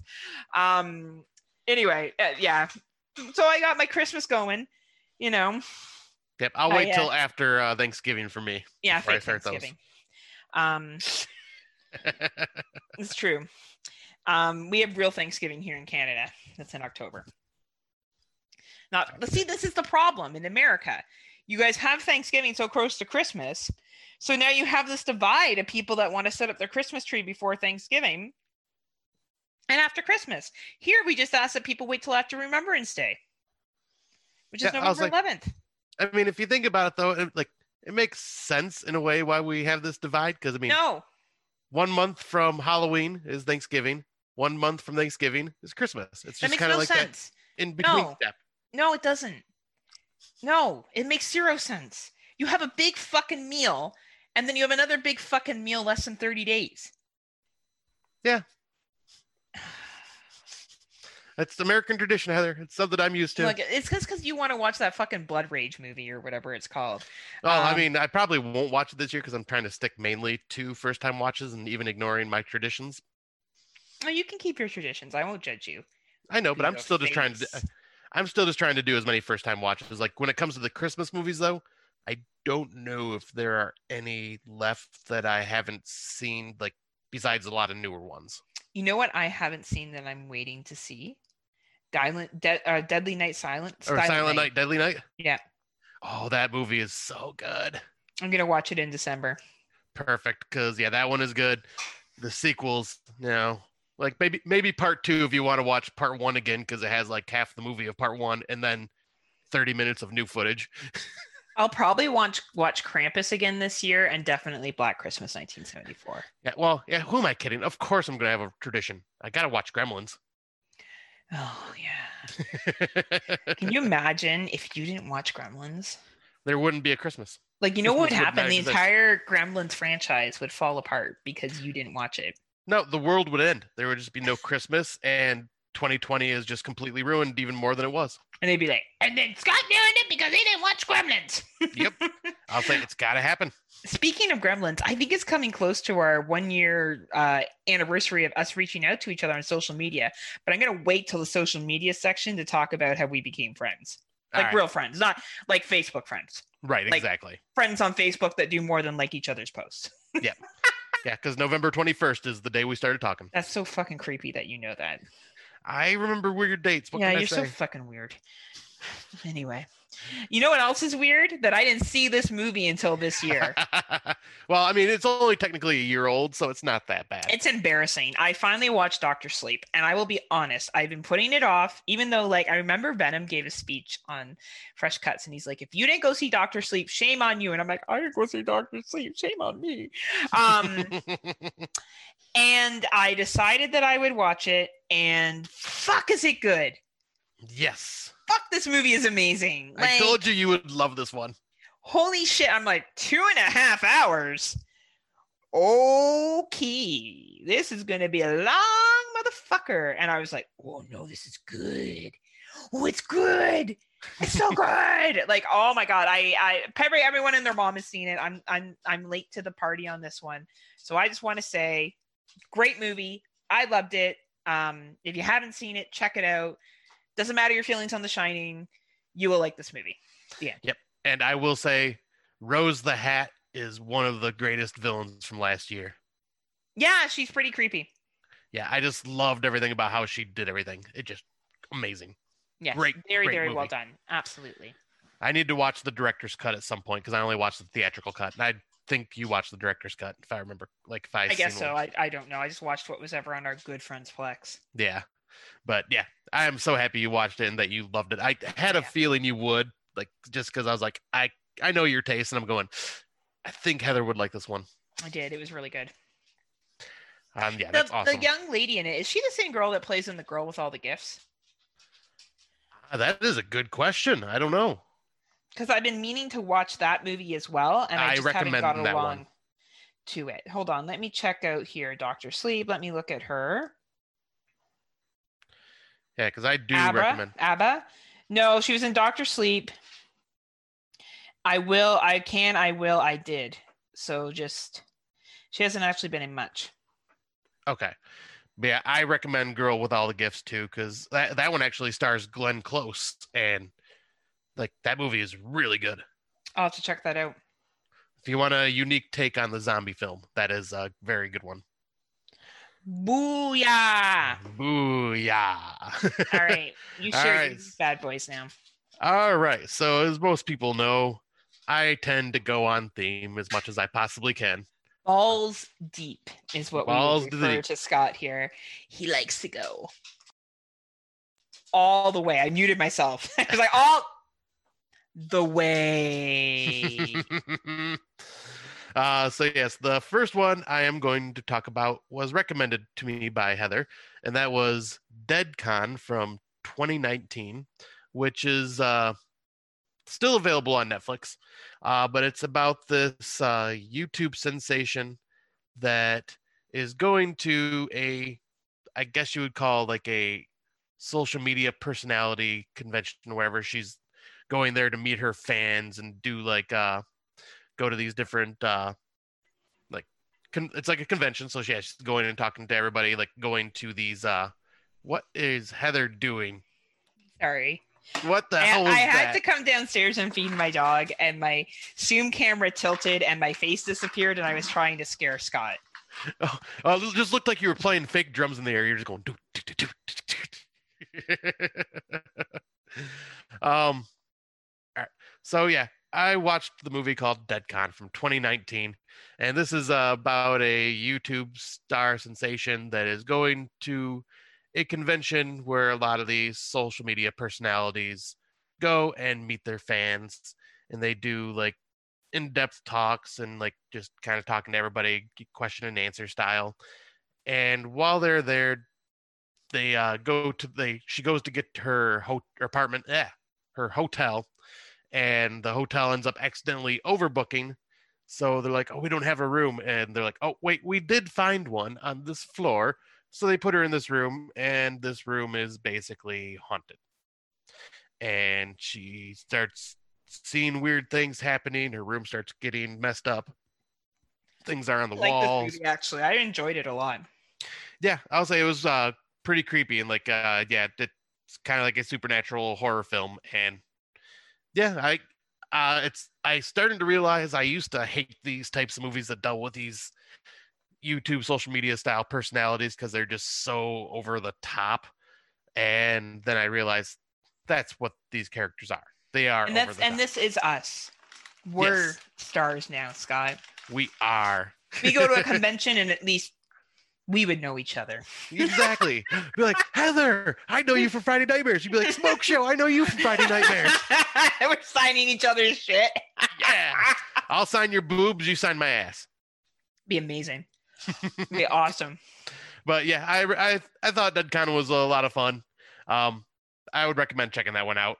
But uh, the next social media found footage horror film that I'm going to talk about is the uncorked one that I briefly mentioned above, and that is hashtag captured from 2017.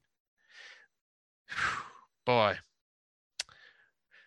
these characters, dear God, they are basically a group of 18 year old high school students that um have like this like live sex show, sex party thing that they like basically say it's kind of like OnlyFans before OnlyFans, where it's like you give us money and we'll go further in what we're doing, and they'll like, and it's these two girls and these and two guys, and they're usually just put the girls on the screen and let them do their thing, and then a new girl comes to town that uh ends up getting invited to hang out with them, and while they're recording and doing all this stuff, she the a fight breaks out and she leaves, but then these people start getting stalked by this very virtuous and righteous killer who is basically killing in the name of God for the, these characters sinning.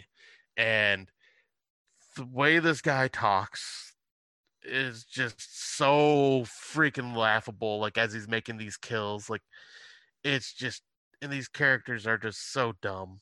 And the story is so dumb. It sounds like a cheap way to show ass and tits. It pretty much and was. watch chicks make out with each other. Pretty much was. Yeah. It was just yeah. It wasn't horrible, but it was just kind of like, I yeah, why? It's dumb. Why? Because anyone can make a movie. That's True, why. and Uncork'd proves that. all the time. Yep. Um, but the next one, which I did enjoy, was Scare Campaign from 2016. Have you Is seen that this one? about the Donald Trump uh, 2016 campaign? it should have been. Just kidding. Have you seen this one? No. Okay. Yeah, this one was pretty freaking good. It was basically one of those uh one of those reality TV shows where they do the pranks on people and like they try to like scare like they'll bring someone in that doesn't know what's going on and like, "Oh yeah, you're going to be working at this hospital tonight." And then they'll have these like actors coming out as like ghosts and like they'll just start like having weird shit happening to these people until they freak out and run out the door. And they basically get told by their uh producer, we need to up the game because there is this group out there called Scare Campaign, and she shows a video of them, and they're actually really killing people on camera and like getting all these likes from social media. And they're going, Well, we're not going to go that far. Are you kidding me? Well, they decide to try to play a prank on another person. And then these guys from the Scare Campaign show up and start actually killing these people and videotaping it. And it's pretty freaking creepy and pretty gory and some really really awesome kills I feel like that's pretty accurate to where social media could go at some point. yeah To be honest with you. yep just taking one thing uh thing step uh one step further every single Mhm. time Mm-hmm. but yeah i recommend this one this one was pretty dark it was gory uh and it was just a good watch and it's like one of my favorite things now is watching these reality shows just kind of get their comeuppance for doing something stupid Mm-hmm. mm-hmm. I agree with you. Um, and then the next thing is a a franchise I'll just talk about briefly, but I brought it up on our last episode just because of the 2020 election happening. I finally decided to watch all four of the Purge films. Didn't bother with the TV series because when it comes to TV, I just don't feel like diving into some long drawn out stories like that. But Mhm. yeah, I had fun with these movies. Um, they're simple. They're kind of scary because of how close that the states are to this. Um, mm-hmm. Mm-hmm. but like I, I enjoyed every single one of them. The first one, like you know, was just a self isolation horror film, like Mm-hmm. Um, and then you know they did what I wanted them to do, which was expand and be out in the world, seeing what's happening while this is going on, instead of just being in a house. Mm-hmm. And yep, and there was a part two was uh, Anarchy, which I thought was pretty good. Had some pretty uh, freaky moments. Kind of reminded me of like uh, uh, what was it, Judgment Night, which kind of like a thriller that starred Emilio Estevez and all The that. protests that your country has seen this year. Yep, pretty much like election. The election year movie was like pretty accurate to that stuff, and then the first Purge, which seems to have gotten like the lowest rating on Letterboxd. I actually like better than the rest of them because it kind of builds you builds that story of how this happens, and they of course start the purge in this impoverished area by offering these people five thousand dollars if they stay the night during the purge night for twelve hours Mm, yeah. and like seeing how it kind of just unravels from there and like yeah that was a dark story but like fuck i enjoyed all these movies they were really good like they're not like going to be like, oh my god, best movies of the year, but they were entertaining. They were a little too realistic at times, but Mm. all in all, pretty solid franchise. Well, I'm sure um, you know, if anyone listens to us and they're Exploding Heads Patreon, they know that Exploding Heads covered these four movies recently. And they did a really good job of it, actually. They did a really good in-depth conversation on it, probably more than um, Scott and I will ever do on them. Um, I don't know. Maybe we'll go over them at some point for something that we do, probably political movies or whatever. Yeah. But um, very, very good review. So if you're a Patreon, check it out. If you're not a Patreon, then maybe consider joining Patreon and checking it out if you are a fan of these films because their review is quite um, compre- comprehen- comprehensive and um, very, very good. Nice. Um, and the last one is one that is my shame on me for not watching, and that is Tobe Hooper's Salem's Lot from 1979, um, which is based off the Stephen King novel of the same name. And this is Salem's Lot, the novel, is in my top five Stephen King stories. I love this. It's like just a simple vampire story, but the characters in it are what make it. And Tobe Hooper did an amazing job of recreating this and bringing it to life and hit a lot of the story notes that were in the book. Like this is probably the better. I haven't seen the think it was like the early 2000s adap- movie ad- miniseries adaptation that came out that stars Rob Hmm. Lowe, but I, I'll probably check that out at some point. But I know this one, damn good vampire movie. I, Where does it fall on your vampire movies that you've seen? I would say in my top 10. Really? Yeah. Like this was That's another really theme good. we'll have to do in 2021 vampires. Yes, for sure. Mm-hmm. Um, and yeah, this one has those like there's people that have always shared the specific scene of the child vampire floating outside the window, scratching on the window, and saying how it Mm. scared the shit out of them when they were kids. Mhm. I could see why. This was like the atmosphere and the setting for those scenes when that happens. Fucking creepy. So when Spike, so when it's done in Buffy the Vampire Slayer with Luke Perry, there that must be what they're referring to. That's what the callback must be to. Salem's Lot. You know what scene I'm talking about, right? Oh, you're talking about the original Buffy, not the TV series. Oh no, yeah. no, yeah, the movie with Christian. Yeah, you're right, Christian yeah. Swan, when his buddy floats up, Yeah. I bet you 100%. that must be what the shout out was to. Yeah, I bet you it was. Because yeah, I haven't seen the, the Buffy movie in a very long time, so it took me a second to realize what you're talking about. But yeah, um, highly recommend this movie. It's it's a bit of a watch though, because this was a made-for-TV miniseries as well from the '70s, so it's a little over three hours long. But it is well worth it. Like I highly recommend this movie, and it was just recently put on Shudder. Nice. Good to know. I Yeah, may like- save it for when we do our vampire films because I have a feeling this will be one of them. Yeah, I think you'll like it. I I'm not sure where it'll land for you, but I think you'll really enjoy it. Awesome. Awesome. Awesome. So we're going to break into what we've been listening to. Scott, do you want me to go first or do you want to go first? Um, I can go first. Alrighty. Uh, so yeah, what we've been listening to, uh, I will talk about um, another offshoot of horror news radio, and uh, the same guys, the same the same guys. They have the website Gruesome Magazine, who also I also talked about that show.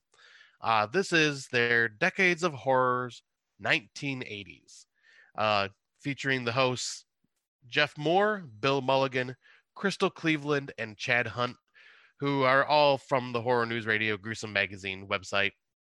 And yep, each I'd say it's about a once a month uh, podcast. They go deep into one 1980s horror film and just kind of go into great detail about it and their personal opinions on it. And really well done, really informative. Uh, great personalities, so it's fun to listen to. They're funny, they're entertaining, they're knowledgeable. Uh, the last episode they released was about 14 days ago, and that was The Burning. And they talk into like they before they even get into the review of the movie, they get into so much detail of like everything about this film, like how it was made, this and that, how much how much it cost. Like, if you want a good, just like intellectual, in-depth conversation about a 80s horror film, I recommend this web uh, this podcast because yeah, they they cover everything from the popular stuff to like the not so popular stuff that you may not have heard of. That is awesome. I really love when podcasts go that deep because I like when things go deep, but I know you do. oh yeah. Um, but I really do like uh, the in-depth discussions.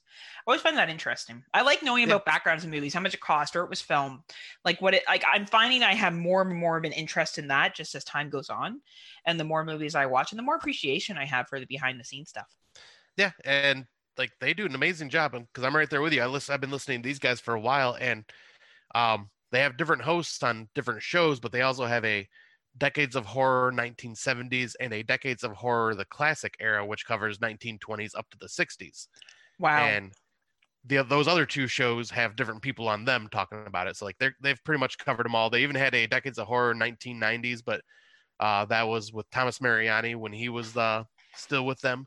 But once he left, I think it kind of just that one kind of fell by the wayside, Mm, fair enough. Fair enough. We should just get But- Thomas to do one for us.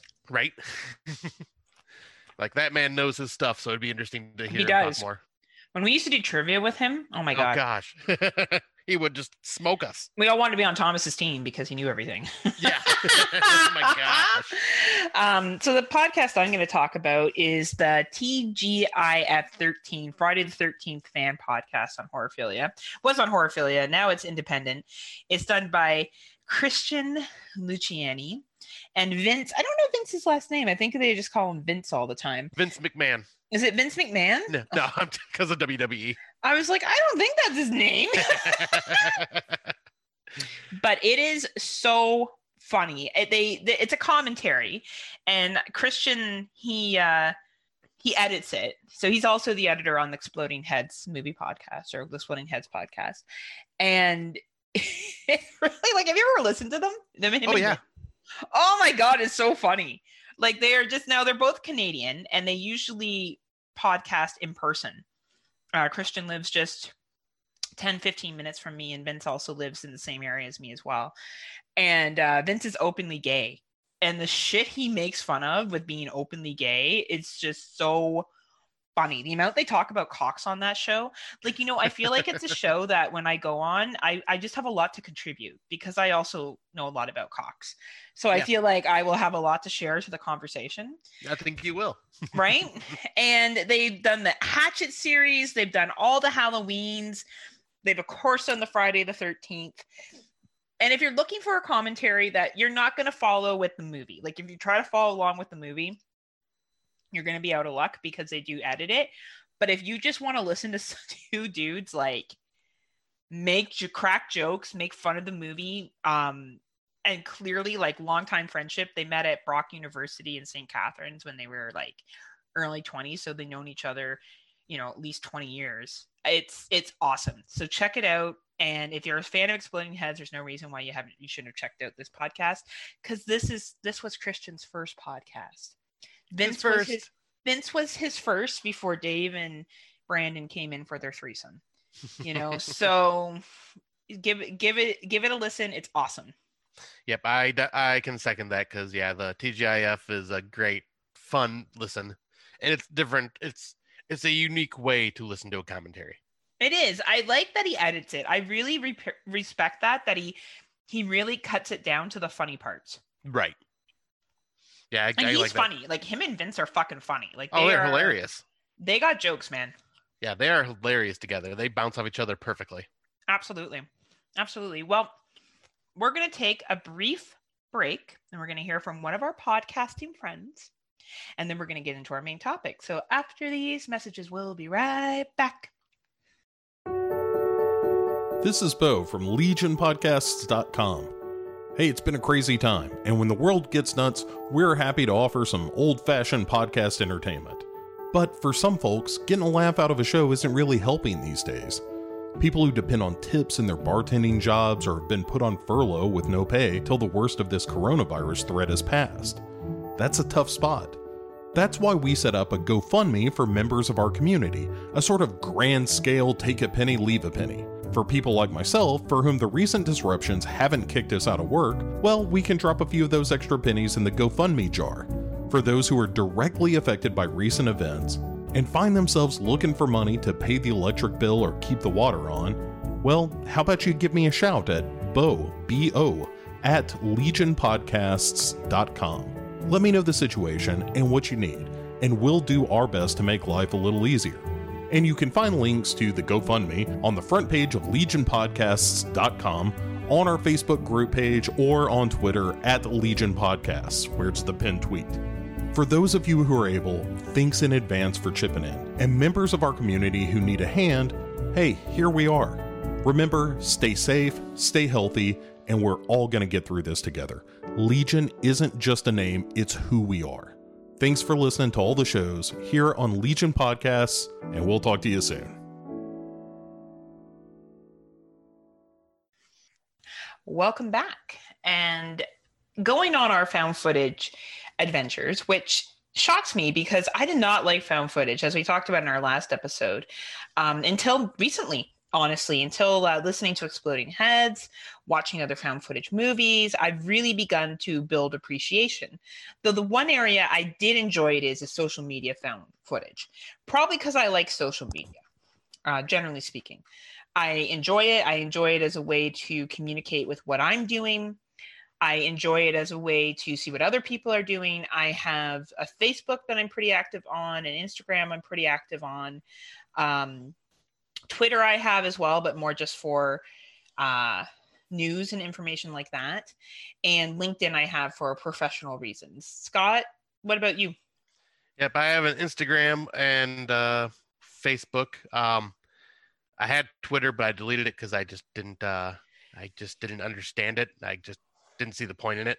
Um, Instagram, I forget to use a lot. I used to be on it a lot back in the day, but I just tend to forget about it now because I just focus on Facebook, and that's where I do a lot of my like interactions with friends and people. Um, and other than that, really not many other places. I don't really have, find the need to be on many others. Like I think I do have a LinkedIn profile, but I have my career, so I don't really look into that much now. Mm-hmm, mm-hmm. Um, and then, you.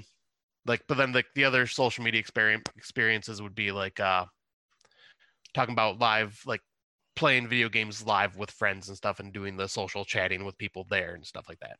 And that's Switch? Uh, that would be Twitch. Twitch, Twitch. Um, so you know, I I'm personally a big social media person. I enjoy Facebook. I originally only got Facebook because my friends went to serve in Afghanistan and they were going away overseas and it was a way to keep in contact with them. I can message them when they got access to a computer or whatever, because this is before really smartphones were everyone had one or anything like that. Um, and then it's kind of developed and grown. And now I find that my majority of contact on Facebook is with my horror community friends. Yep. Um, a couple of my close friends, I do have a couple of chat groups. Well, one, uh, no, two, uh, with my ladies, and a couple with some friends around here. But majority of my communications, and I usually call people on Messenger too, especially yeah. living in Canada. Well, I'll say, um, yeah, you and I, that's how we talk 90% of the time. 90% of the time. Um, same with Brandon Orlick. I call him frequently on Messenger as well, just because, yet again, America to Canada, you don't have to listen, worry about long distance fees or anything like that. Yeah and you can call from your phone and it's basically if you're on wi-fi then you're just using internet service to talk to each other. So it's really made our world a lot smaller. It's allowed us to connect and build friendships. Uh, scott and i befriended each other over facebook and then ended up chatting because there was some drama in a group that we were part of and one of scott's friends kind of got attacked and i felt bad for scott and i messaged scott and we kind of just started we just picked off from there and we became friends and we started chatting all the time. And that doesn't happen all the time. Sometimes you just kind of meet someone and you chat a little bit. And especially being a female i get a lot of gentlemen messaging me to right. to chat and sometimes different areas. Though i will say like uh yeah it was kind of like a snowball effect with when you messaged me. Like it just started with just like oh you know just uh you know sorry to hear about the drama and then you asking about my old podcast and next thing you know, it's just us asking each other like just questions to get to know each other, and then it just mm-hmm. snowballs and just like we like we've literally messaged each other every single day since that day, which is November twenty first. We have. Yeah. I don't think we missed a single day of not talking to each other. As much as I try, um, and it's not for trying. I'm Scott's a good at fucking just, uh, stalker. Like yep. he even went up to the motherfucking UP, and I still heard from his deadbeat ass. Like That's right. If I go away somewhere, he's not gonna hear from me. He's gonna be super offended, and I'm gonna be like, "Whatever, dude. I was drunk the entire time." And I'll be like all sad. And I'll be like, "Booyah!" Um, but yeah, like it's it's just an interesting way that you can build friendships with people. It also can be used in negatively, but honestly, you get what you give. Like I Yeah. fucking say it how I feel. Um, yeah, sometimes people post things that are antagonistic, and people are gonna get mad about that. I know I've done it myself too, and I do it purposely. You know, and if I'm pissed off about something and I post something people don't like it, then yeah, you know, I know what I did by posting that. More when I was younger. I don't do that as much now. Um, if I don't like situations, I just leave them. Um, Yep. I just know? scroll past. Scroll past, or I don't comment. Like I can read something I don't agree with and just keep my opinion to myself. Um, and you know, when you pick your battles, right? But I generally I find social media ninety five percent good, five percent bad. That's how Yeah. I feel. Well, and I will say with 2020, um, it has made me appreciate social media even more because it has helped us, helped you and I keep in contact. Yeah.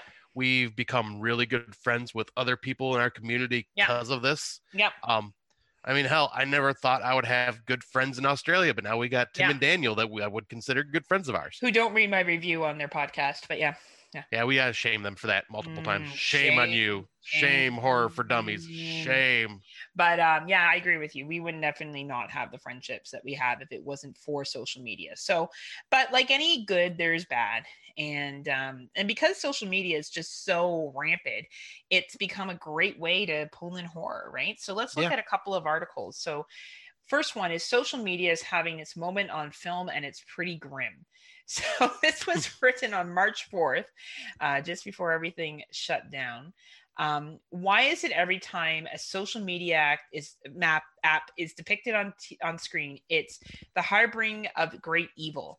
And if it's not supernatural evil, it's stalking or bullying or some other grave danger. This is pretty true because there was that app movie that came out last year that you downloaded. Yeah, countdown. yeah, countdown and like to when you would die, and then it actually like came true, right? Yeah. kind of like Final Destination a little bit. For the most part, the film ha- the films have portrayed social media as an obstacle to living, not a tool we use in our daily life. Still, even though there are many uses of social media on a daily basis, it's hard to shake the feeling that so much can go wrong. Movies capitalizing on the tremor of unease and Netflix shows like The Circle aren't helping. I've never seen The Circle. Have you seen it? No, I don't even heard of that one actually. Social media invites strangers and thus unknowns into our lives, like Scott and I.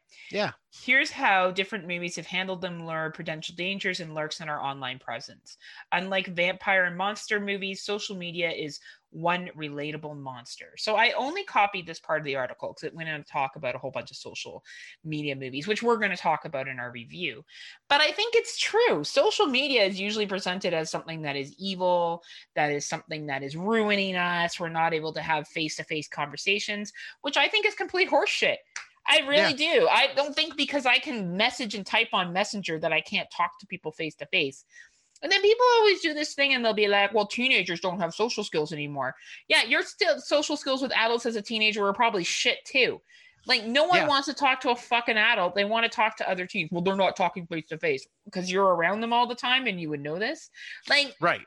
And they have Like, to go to and the school funny and talk thing at is- some point. Like I don't understand. well, and a lot of these, the older generation doesn't get it, like because the teenagers will be on their phones while they're around the their parents and family, and they'll look at that and go, "Oh, they're not socializing at all." Bullshit. I can guarantee you the reason they're on their phone is because they're bored and not wanting to talk to family and uh, adults. They are probably messaging back and forth with their friends right there. And I have been out at restaurants and seen older people on their phones. Yeah. Like the same amount. like, like I don't understand where this like idea. Now maybe you're not on your phone and you see other people and that bothers you. Yeah, and again, I don't know why it does because it has nothing to do with you Right. Exactly. if for some reason it chooses to and yes maybe our social interaction world is changing perhaps when you interact with a teenager they don't have any social skills but i interact with teenagers all the time at mcdonald's at walmart at other places stores that i've been to in my job because i work with teenagers at a Right. university honestly, I, I don't think social media is ruining them at all. I've been able to have productive conversations with majority of them and uh, honestly the ones that i've struggled with i think i would have struggled with before the creation of facebook like there's just people yep. that struggle that are socially awkward and for some of those people social media is a gift but of course you know nothing kind of like kind of like masturbation nothing beats the real thing which is right. sex right? Like nothing beats in person hanging out and watching a film together. I'm not saying that social media can replace all that but it can add value to your life. It can allow you to connect with people from other parts of the world people that have other interests with you and ways that you can expand your knowledge and your horizon so yes do i think there needs to be a balance absolutely but if we're going to look at problems with social media i definitely don't think it just lies in the younger generation i no. think it lies within anybody that and all the adults that online bully as well like 2020 has showed the real finest of people that we have to offer, especially when I read news feeds yeah. on an article. And like last week, I was on this news local news station, and it posted something like um, American people, um, some American people overjoyed about Biden, and a vaccine is on the way. So the reason why they titled that is so you click on it. If you actually read the article, it said some people in America are really thrilled about Biden. The election was a great turnout. And the second part is, and in other news, other good news this week is that there's a vaccine on the way, blah, blah, blah, blah, blah. But of course, people don't open the article, they just read the headline. Yep. And they went on to like, well, Joe Biden didn't create the vaccine. Oh, Trump never should. These are all Canadians. Okay. These are people that have fucking zero skin in the American game. And I finally had it and I wrote a message going, y'all need to calm down. First off, this article, if you read it, is just talking how some people, maybe not you, but some people are excited that Joe Biden has been elected president. And the other part talks about how there's a vaccine in the process and in the works. I don't know why either anyone would get upset about this. And second of all, we're Canadian. We don't even have voting power in the American election. And right. I've never seen so many likes that I got on that Good for you. And it was on like it's shit like that. So we had adults that go online and, and then people attacking each other and being like, "You're stupid," or "I hope COVID kills you and your family." Like really fucking stupid shit that Wait, people like, type. The adults are just as bad as like the teenage bullies. They're like I almost feel like they're worse because they should know better. Yeah, and we've seen it in our own community too of adults like just getting mad and like you know not everyone likes us and and it sucks and it sucks when people put mean stuff about us on the internet it really does and i think it's a natural reaction to want to defend yourself absolutely like i i could never fault anyone for that because i definitely feel that way too but why? Why do we have to even make someone feel that way? Right. you know like it's it's it's just interesting right? They're sharing your opinions politically and having an opinion and then there's attacking people and those are two very different things. Um, i completely agree right? So anyway um there's a thesis i found interestingly enough hmm. of social horror and social media the threat and emergence of technology in unfriended and sick house. Have you heard of sick house? No i was that one just kind of caught my attention. We'll have to take a look at uh, what Sick House is, but this was by uh, Jessica Hamrick, senior thesis, and it was submitted to the Department of English at Vanderbilt University for her honors. So that's kind of cool. So I was able to find it online. So she decided to get into a discussion on how Unfriended explores the world of privacy and how social media has allowed us to share information more readily and without forgiveness. 100% true anything can be we do can be posted shared and commented on this leads to bullying as we just talked about depression loss of employment status loss etc so there are people that have lost their jobs over what they posted online. Yep. Yeah because you are an idiot if you don't think when you go uh fill out your resume or fill out that application that the employers that are looking to hire you are not looking at your social media presence. And you know we can all debate whether that's right or wrong because who you are on social media i think of me and what i my videos that i post to me at the club. Um you know, but at the same time, I don't I don't go on and be like, my work sucks, my job sucks, students are stupid, and I'll I give you- like it. I'll give a little bit of behind the scenes because my boss told me like a little bit of what she's did because like she got a ton, a stack of applications that she's been going through, and she's like, "Yeah, you're a fool if you don't think I'm looking at your social media to see how you are as a person." She's like, "I don't care if you're going out and partying and having fun like that, but when you're talking about your previous job and smashing people and like talking how bad, like just pretty much putting your old company on blast," she's like, "You are not getting hired."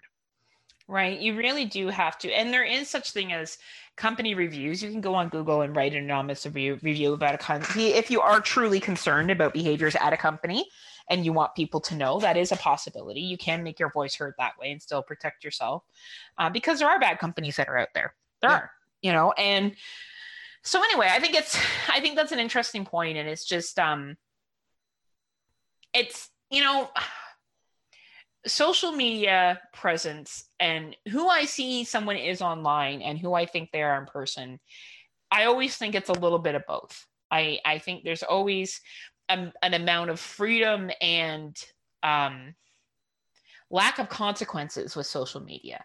Yeah, there's an anonym, an anonymity, anonymity. God, I can't say the word. Now I know you you can be anonymous but not be anonymous. Yeah, You can have a face to your name and you can say whatever you want, and y- you become very um, you know antagonistic. And I feel like that's what we saw a lot last week with the election is that people were just very antagonistic and Yeah. trying to you know there's there's such a thing as posting stuff because you want to share information that's relevant and fact checked and you know unless you're on Parler Yeah, Let, let's not even go there. Good Right? lord. what a dumb What what what a what is dumb site I, I read I read uh something that said uh Parler a safe space for the new the new age snowflakes. Well, and it's just funny because Parler, like they even say, I, I read a little bit about it and they don't fact check, which is fine. yeah. They purposely don't fact check. So, like, you just be reading a bunch of myths then. You want to do, you know, you want to read myths and shit and, like, I don't know, like believe into whatever you want to believe into. And, you know, it's not that I don't think corruption happens and there's some truth to conspiracy theories. Absolutely. Of course I do. But I just feel like sometimes people just feel the need to, like, say things that because they feel threatened in their own stuff.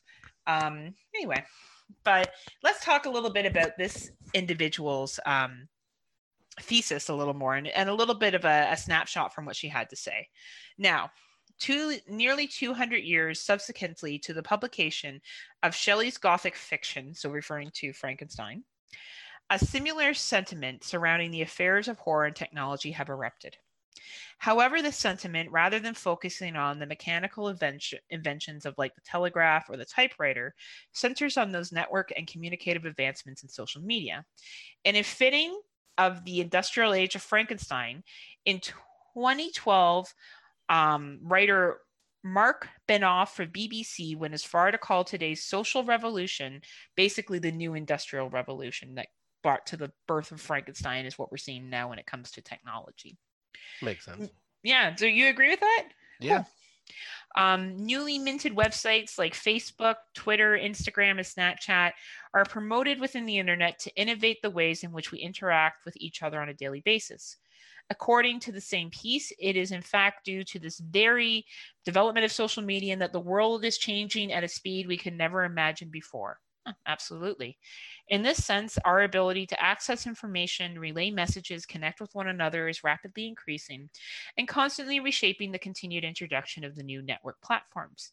Maintaining the notion that the instance of narrative horror serves as investigations into description of accepted understandings of life and culture. This drastic technological deviation in how we develop a community is ripe for horror, horrific horrific interpretations. It's like they knew about the horror community. It's like the complete definition. right. Undoubtedly, the horror genre has responded, and we absolutely have. We have Yeah. taken what is the new and the minted, and I remember when Facebook and MySpace and all that stuff came out, and ICQ, uh-huh, and you would like message people online. Did you ever have ICQ? I don't. I don't even know what that is. Wow, you were not cool. Well, I was like, I had Um, uh, we had what the hell was it? Uh, fuck. What was the name of the? We'd always get a free disc of it in the mail, and it was start AOL Messenger. AOL. chat. Okay. So we used ICQ up here. Um, I remember. Did you ever go to chat rooms? Uh, yeah, I used to be in chat rooms all the time. I was probably too young and immature to even bother with chat rooms because I go on there and just be a complete jackass. So I'm going to tell you a story that I only told my close friends in high school. So we Oh, used to have a computer lab, right back in the day, and we used to have like you could go on and go to chat rooms during your spares. So spares. So Christian brought up spares on Exploding Heads, and no one understood what that meant. A spare was a time period where you didn't have a class, but it wasn't considered lunch. So you just had that hour and 15 minutes off. So in the Canadian school system, you could have a lunch and a spare, and the spare was supposed to be used to do schoolwork or I don't know, um, work out at the gym, I don't, whatever you're going to do during that time frame. Because if you had your spare and your lunch back to back, it was usually close to two and a half hours off you would have. Holy shit! Yeah, we never had anything like that. We would have like forty-five minutes, maybe an hour for lunch, and then we'd back to school. Yeah, no. Like there was no. The only time you had for socializing or break was walking between classes, going to your locker, and chatting before the bell rang for your next class. No, we had set up like actual times and stuff. So That's crazy. and you would only get those in older grades right so you wouldn't get a spare until like grade 10 11 12 kind of thing so anyway i was on my spare period or my spare period not my period i was on a spare time where i wasn't in class and i'm on this chat room and i the guy said he was in australia i don't know maybe it was tim davis though tim is considerably younger than me but i don't know and we had we did sexting right so oh, like yeah. right? Like, and I was, I forget, I remember at one point he was like, and I thought it was funny. Like, I wasn't actually aroused by it at all. I just thought it was hilarious. He's like, I got you up against the wall, and I'm kind of like, I don't know, like, whatever fucking fantasy he had. And I just remember at the end of it, I guess he must have been jerking off at the time, right? And he was like, "Oh my god, that was the best I've ever had. You're the best." Blah blah blah. I love the way you type. Like it was just such like it was so fucking dumb. But it was I remember 17 being like, oh man, this is jokes. And that shit's still going on today. Like now though, you get like webcams and you can do like mutual masturbation and stuff. And like there's it's really expanded more from just these chat rooms where you could go in and talk to random people Yeah. to real like sexual exploitation, ideally consensual or not. And yeah, it's just really, really interesting that here's this little 17 year old Heather like engaging in the sex chat in the Yeah, middle of I did- the day on like a Wednesday. I did that a few times too. Like, uh, was like, it you maybe? Maybe it was you and me. Yeah, hey. see, our roads crossed once That's again. right. So you you had some sex t- chats too online? Yeah, because I just like you, I thought they were amusing. I'd never got off on it or anything like that. I just thought it was. Are you just- sure? I'm sure. I wasn't. I'm easily aroused. Not that easily aroused. you were like, well, it's just it's interesting, right? And like it's very anyway, like and you, I guess you could envision that the person looked like however you wanted them to look like, right? Right. Like you could just make it be whatever you wanted. But I think about where we've come. So that was seven I was 17. So that would have been what maybe 2000 and 2000 to now 20 years. That's insane. Yeah, like in in those 20 years, how much things have changed. right? Like I still sex chat. Nothing's changed there. Now Right. I get paid for it. I wish. I was like, wait, wait, please tell me where this website is. oh nah, you wouldn't want chat. You'd want like more stuff than chat. Well, of no course, would. but I mean, Can you could never just do chat anymore? The dude would be like, "What the fuck is this shit?" I mean, we're we're friends, so I would try to get more. You know, Right? Oh yeah. You'd be like, "Yeah, take it, Heather." I'd be like, "Scott," come on, smoke show. because it'd be like some code name. I'd be like, "Candy Cane." Candy cane 69. So sweet. I'll give you cavities. Um, so we've developed candy cane like Christmas because Christmas is coming. yeah, Christmas is coming. Coming. So we've developed a bunch of movies based on this. And it's ironic that we're talking about chats because our first movie is based on chat rooms. Yeah, I, Yes, I didn't plan that at all. I mean, of course, I planned that here on Friday Nightmares because this is an extremely professional podcast with very, very professional hosts that are very equipped. Yes, So, we uh, know exactly what we're doing. That's right. And I purposely did that segue because I'm so talented. So why don't you lead the way in? All right. So the first movie we are going to talk about is the 2013's The Den. Apparently released in some countries as Hacked, which, yeah, by the way the movie is, makes absolute sense. Uh, but it is considered an American slasher film by Zachary Donohue and is his feature film directorial debut. The film was first released in Russia on December 23rd, 2013, and was given a simultaneous limited theatrical and VOD release on March 14th, 2014 through IFC Midnight. Stars Melanie Papalia as a young woman who discovers a murder via webcam, and the film is shot as computer screens. Um, the movie begins with Elizabeth logging into a webcam based social media site known as The Den, or in the real world known as Chat Roulette. Is that what it was? Yep. Chat roulette is kind of like what the whole thing here is going on where it's like Okay. just randomly pick somebody and they go okay there's a dick all right move on oh there's another dick all right I'd be move like, on. "Mm, there's a dick, stay. it's like hello how hard are you oh my god. I would be offended if some dude showed me his dick. I'd be like, show me more, fucking bitch. Let's see what you got. They'd be like, Yeah, oh, yeah you'd be you'd be making them you'd be taking them Oh, further yeah. come on I'd be like, that's it. Let's see what you can do with it. They'd probably like, who's this? Right She's like damn this is working this chick is crazy. Anyway, But yes, this, it follows a social media site known as The Den, which allows users to chat with random strangers across the world, similar to Chat Roulette. Uh, for her graduate project in sociology, she proposes to she proposes the idea to chat with as many strangers as possible and calculate how many meaningful conversations she can accumulate from around the world. Um, bang, bam, bam, bam. What are you this- thinking on this one, Scotty?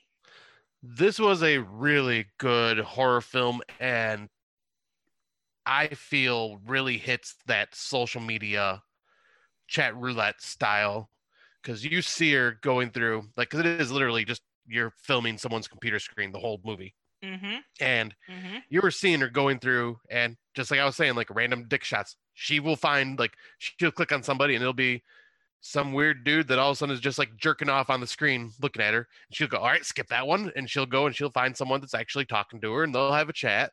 And then she'll move on to another one and could be like a weird prank could be just another normal person could be another Yep. naked dude. It's literally a russian roulette with the chat group. You just Could be someone randomly with cats staring. yep. Could be someone watching a TV show and having them just sitting there watching the TV show and having the Den like having the chat room open. Yep, like it's just whatever could you could find. Yeah. And it's uh it was kind of like it's a place for dangerous shit to happen. Yeah. Because as this movie shows, she stumbles across the video or well, stumbles across this profile of a young woman, but it's just a picture. And the person's only typing and not actually talking through a microphone Mm-hmm. which mhm. right there it's like all right that's kind of creepy. Uh and then she notices that the same profile keeps popping back up in this random roulette with her Mm-hmm. and starts sending more weird messages. And then at one point it all of a sudden cuts to a video of a woman being murdered right in front of her like throat being Mhm. sliced right on the screen. And they don't hold back. This is like a very mean spirited type of like forcing you to watch the stuff on the screen. And then stuff happens where all of a sudden she's getting hacked after that when she starts telling authorities and it just gets worse and worse and well, worse. and the stalking slowly gears up, and it kind of shows how obsessed she is with it too. Like her boyfriend, she calls him at work. He's like, "When are you gonna come over? When are we gonna get together?" And she keeps pushing him away and pushing him away, and yep her friend will only come over and she has to be ha- constantly working on which is pretty similar to grad students. Like this is actually pretty accurate to what a graduate student would be like is putting their work first. I kept thinking her boyfriend was going to cheat on her. Yeah. Like i kept thinking she was somehow going to watch a video of him banging some other chick. Like that's what i was waiting for. Um but when he comes and surprises her and gives her oral sex and then it's recorded. Yeah, the camera turns on and starts recording. And sends it to her graduate prof- professor. Like, how fucked up is that? Yeah, Like, because it's and it's being sent to her professor through her own email. So it's like she purposely sent it to her professor. right? And I feel like in 2013, this did a really good job on playing on the insecurities of what we share online, Yes, it hit the fears too right? what A- could happen. And if you look at her screen, it showed her background, it showed her house, which was a one floor house. Everything was kind of on one floor. Um, I guess it was like a bungalow of some type. And it was very interestingly filmed, always from the laptop or somebody's social media view. So whether it was a phone, whether it was a laptop, you were constantly seeing it from some kind of electronic device. Yeah, which I- there was no. Yeah, sorry. Uh, there was no third person camera view. Yeah, It was- there was none of that. Um, I thought they did a good job of her character develop. Like the thing about found footage is you really do need to build a character that you can be behind, that you Yeah. can see what they're seeing and and live it. So even though we're seeing what she's seeing, we're also seeing her reaction at the same time. So it was a very interesting way that it was filmed. Yep, I completely agree. Like, I thought this film did a really good job of covering the social media aspect of this and being part of this found footage, this part of this different style of found footage genre. It's it plays on the fears of the technology. It plays on the danger, like once again, the fears of technology and the like the superstitious fears of talking to strangers online and Mhm. sharing too much information. and the video part of it right we're moving Yes. beyond the typing part and i feel like this is one of the first horror movies that really exploited that the whole video chatting software i don't know when skype started to pick off but obviously skype was probably around and the whole idea of being able to communicate and connect with somebody online through your through your computer screen and then be able to see you and acknowledge where you are was is very interesting. Like I find that fascinating that they chose that and they chose the relationship building that she engages in basically the study of human behaviors online and it and i'm not sure if you remember like the two uh, south asian gentlemen that were trying to convince her to like to masturbate Yeah, because they didn't understand uh, a woman's body, and he wanted to like the guy was getting ready to get married or whatever, and wanted to make sure he was which she didn't believe who knows if he was telling the truth or not i don't Well, and then was and then they also did the play on the Nigerian prince thing. that- Yes. the emails with the guy that come out. She's like, "Does this work?" And he's like, "All the time." yes yes right like it was and then she meets that one woman who she has a nice conversation with um then she connects with someone that was a friend of her boyfriend's was on his friend list and calls him and the guy's like i haven't spoken to him since. Oh yeah, which is a really interesting play on how we do add people And i noticed that when i got into podcasting i started i still get friends requests all the time a lot from men um because i'm a female and they want to talk to me um not that i think i'm anything special that's just why um but yeah like it kind of kind of showed how like we don't really know who's on our friend list and the guy's like i have no fucking idea where he is i haven't talked to him in years right. Like, Like- you just add like like in social media world, you like for especially like the older people that you're friends with. It's like you're adding them because of who they were in the past. Like, hey, Yeah. I remember you from school. I'll add you. And I think there's something to be said about packing your numbers, right? Or padding your Mhm. numbers on social media. Like there used to be a thing where would people would compare how many friends they had or how many followers they had, which we get more into with YouTube and other stuff like that. So I feel like this movie was just capitalizing on that, that you can have people as friends on your page, but don't really know who they are. They don't know who you are. Like I thought it did a really good job of touching on that whole basis of what we see developing now of social media. And Oh, besides the fact that the end was very suspenseful, very scary. Um, she wakes up in that fucking room in like a warehouse fucking hole, and it's disgusting. Yeah, and like the fact that she's like forced to watch one of her friends uh, like um, in another room being killed on Yep. repeat. and like forced to see her boyfriend all tied up and beat Yeah. up.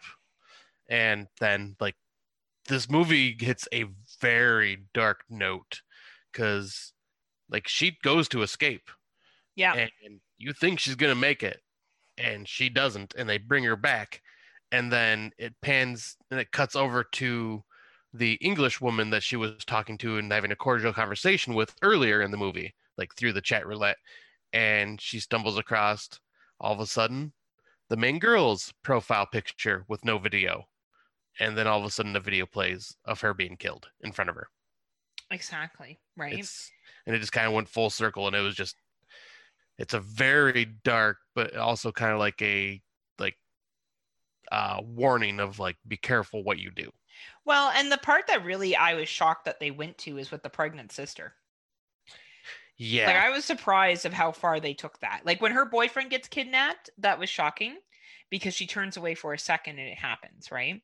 right And but with her sister, like it's intense. Like I found that scene really, really hard to watch. Like it really ramped up to the point where we get to that that final, I guess, act or final part of the third act, and then of course cutting to, you know, going back to this new woman that's being stalked by whoever this is.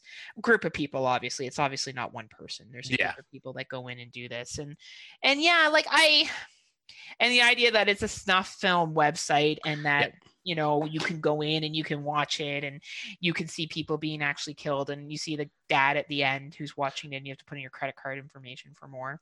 Yep because i was gonna say like because you will have people out there like that. Some believe that it's real and uh are paying for it because that's just type of disturbed individual they are. Yep. Or there's people out there that are going oh this isn't real but still curious to watch. Well and we like to watch yet again because it's safe you know it Yeah. has nothing to do with us. We're separated and we talked about in social media before. That's why the bullying occurs right? Because you have that separation of person. I'm not watching someone i actually know.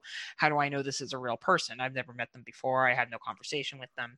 You know you you have a sense of being anonymous Yep. and and no guilt associated or whatnot with it right when you're when you're watching it. So Ex- exactly yeah it's a good i feel like this was a really great um birthing of the social media genre. Like I, was like to use as found footage. I really think that this did it right. Um i recommend watching it. I know we've spoiled a lot of it but it's a really good film. Yeah, like well, I mean, our show we do spoil the films, and like we're only spoiling it because it's just like of what it talked about. Yeah and i think even if like reviewing this it's worth a second watch if you've seen it one time like it's it's definitely a movie that you can watch over and over again like it's a really really solid film um but yeah and then i feel like this film led the way for other films very popular american film coming up and i'll let you take it away All right, so the next film that we are going to talk about is Unfriended from 2014, which is an American video meeting footage. Supernat. That's a kind of a weird title. supernatural well i think it's supposed film. to be a skype but they Yeah. can't say it it's it's technically on skype right Well, I mean, they even use the music for Skype when they call Yeah, people. which is right so but it's uh and directed it is directed and produced by Levan Gabriadze and written by Nelson Greaves. The film is presented as a computer screen film being told almost entirely through a screencast of a MacBook. The film stars Shelley Hennig, Moses Storm, Renee Olsted, Will Peltz, Jacob Wysocki, Courtney Everson, and as high school students in a Skype conversation that is haunted by a student, played by Heather Sossaman, who was bullied and committed suicide. Uh, high school student Laura Barnes commits suicide by gunshot after an anonymous user uploads a video of her passing out and defecating at an unsupervised party, and the video goes viral. One year later, her former childhood best friend Blair Lilly is chatting with her boyfriend Mitch Roussel on Skype, during which they agree to lose their virginities to each other on prom night. Soon after, they are joined by their friends and classmates Jess Fen- Felton, Ken Smith, and Adam Sewell, and an unbeknownst user known as Billy227. and then the movie takes off from there um initial thoughts scott Uh, I once again think this was a good representation of the technology and using it for horror. mm-hmm. Um, because yep, this is around the time that Skype was probably becoming quite popular. Yep. And people were starting to use it just to chat with their friends and have a good time, like hanging out. I'm sure the younger generation than me was using it a lot more than I was because I didn't start using it for shit till probably about two or three years ago, honestly. Um, So you started podcasting. yeah, pretty much. That's exactly when I started using it. Yeah. I think that's 100% accurate. I think most people, like, we're, you know, 37, 39, right? So people in our generation, we are that little bit of a gap, right? Where we Yeah. may not have used Skype as much. Yep. Like, in hell, there's probably people out there our age that still don't use Skype. Oh, yeah. I have friends that don't use Skype ever. Yep, like Yeah. we use it just because, like I, well, at least I can say I use it because of podcasting. Oh, same with me. Yeah, I didn't know if you used it for your Yeah. job before Zoom or whatnot. Um, no, not really. I I've always had a Zoom account. So I've been using Zoom for a long time now. So Okay. and once again, that's another new technology to me because I didn't Yeah. know about that till we started recording. absolutely. Um, but yeah, I thought this was a really good, creepy horror film. Um, the way that the person just pops up and is just like your typical blank Facebook profile picture of just like the Mhm. silhouette of a person that is not responding, but only responding through once again text messaging. Yep. And basically playing a game of truth or dare with them. and, the acting in that scenes like the characters getting as worked up as they do Yeah. it's really fucking good Yeah, because at first they're just going, "Oh, this is kind of somebody's fucking with us." All right, let's leave the chat and come back. Oh, he's there again. What the hell? And then, like, the stuff gets more and more realistic as they start, like, the guy starts sharing stuff with them that he's found of them. well and it's their reaction. Yeah. it's their reaction to so i wanted to start off at the beginning. You see this chick talking to her boyfriend um talking about prom night him talking about coming over there like very typical teenage stuff. Like i really believe they were teenagers. Like i totally believe that they were high school seniors. And you know she kind of gets being a little sexy with him and clothes and shit and then the friends crash the party and they're like oh you see your heart on. Like it's it's shit other dudes would say to other dudes right? Right. and when they play that game of truth and dare, and they start bringing up stuff from the past, like never have I ever defaced Laura Barnes' grave, never have I ever slept with someone, lost my virginity, and the uh, Mitch finds out that um, what's her name, Blair slept with Adam. Yep. The acting there, like you would have thought it actually happened Yeah. their reactions were fucking right on. Like, because that would mean everything. Like, your girlfriend fucked your best friend before you guys got together, has led you on to believe that she's a virgin, not. Yep. And then there's a video you have to watch of them fucking. Like, that is, that is fucked up for someone in their 40s to be upset about, let alone some 17 year olds with their hormones running crazy. And their reactions are legit. Yeah. Like, they're legit. That's what would happen. I completely agree. And like, uh, and you can see them struggling with it because, like, when this antagonist is basically doing this game with them, they're only allowed a certain amount of time to tell the truth. And if they don't tell the like truth, 10 or seconds or 20 seconds, something like that. Yeah, and like you see the tick, the timer Yep. counting down and everything, and you can see them stressing out, like trying to deny, trying to deny, trying Yep. to deny, and then like right before either not saying anything and something bad happens to them, or ended up just finally spilling the beans. And it's, it's, And it's always devastating whatever it's they announce. always devastating and even when they bring in that girl at first who's like really fucking pissy and like why would you share this oh you know why don't you try apologizing to me first like that dialogue was fucking right on like i can't get past the dialogue of this movie and how well they develop these teenage characters because an Yeah. adult may find that dialogue annoying but that is how young people talk like you're still learning how to communicate with each other and you're still learning how to present your points and you're still fired up with your hormones and everything that matters at that time which is high school status and what people think of you and to find out that your friends have all done these shitty things and then they see their friend kill herself by drinking the bleach and or whatever she does and then she falls on the ground the cops come in and the paramedics Mhm. um, and then that's and they really set up why they can't get off the call what i really appreciated about this movie is they showed several times why they couldn't just hang up Yeah. that there were dire consequences if they did and i really like that ken character that tried to like hack it and Body Yes. did, and then the hand in the blender part's a little cheese cheese, but he kind of referred to the blender earlier, so you kind of got where there that came in. Um, Right. But yeah, I just really, I don't know. I I really feel like what made this movie was the dialogue between these young people. well, people. I mean, honestly, like that's what this movie really is. Like you have your kills, but it's you're seeing four to five faces on the screen, and you're just watching people have conversations. That's And I will it say it they did it better than Host 2020. Host 2020 was good, and I enjoyed it. But I think Christian All Exploding has said, and I agree with him. I think the character development in Unfriended and the acting by those characters, I believe them more. Yeah, I completely agree. I mean, plus like the plot with uh, un- uh host is a bit. eh.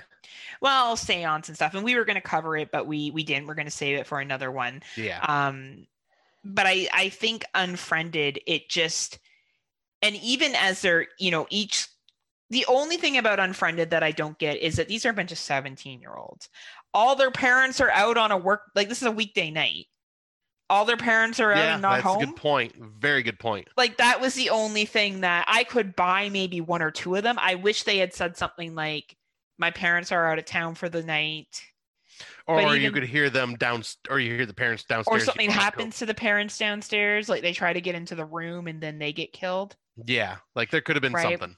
That is my only real criticism is that I have a hard time buying that a bunch of 17 year olds are all home by themselves, like at to 11 o'clock, 12 o'clock at night, because some real shit starts going down in these kids' houses and, Yeah. and shit. And like, Yeah, that's like But- the only. That's the kind of part where you just gotta like uh Suspend- suspend disbelief. yeah, right. Like it's the only, and really, if that's a complaint, it's a small complaint. Because really, I think when they were writing this movie, they probably thought we're going to get people people so connected with the dialogue and the characters that um, we're not going to have to worry about questioning of that kind of stuff. Right. And you know, they got rid of Ken and that other girl right off the bat because neither one of them really did anything malicious. Like Yeah. Ken didn't really do anything. It was it was the one chick that rotted out the other ones, or the one guy Adam Mitch rats out Adam for selling pot because Yep. he want to get caught, and then it goes through slowly. And the death scenes are pretty dramatic, like they're pretty well filmed.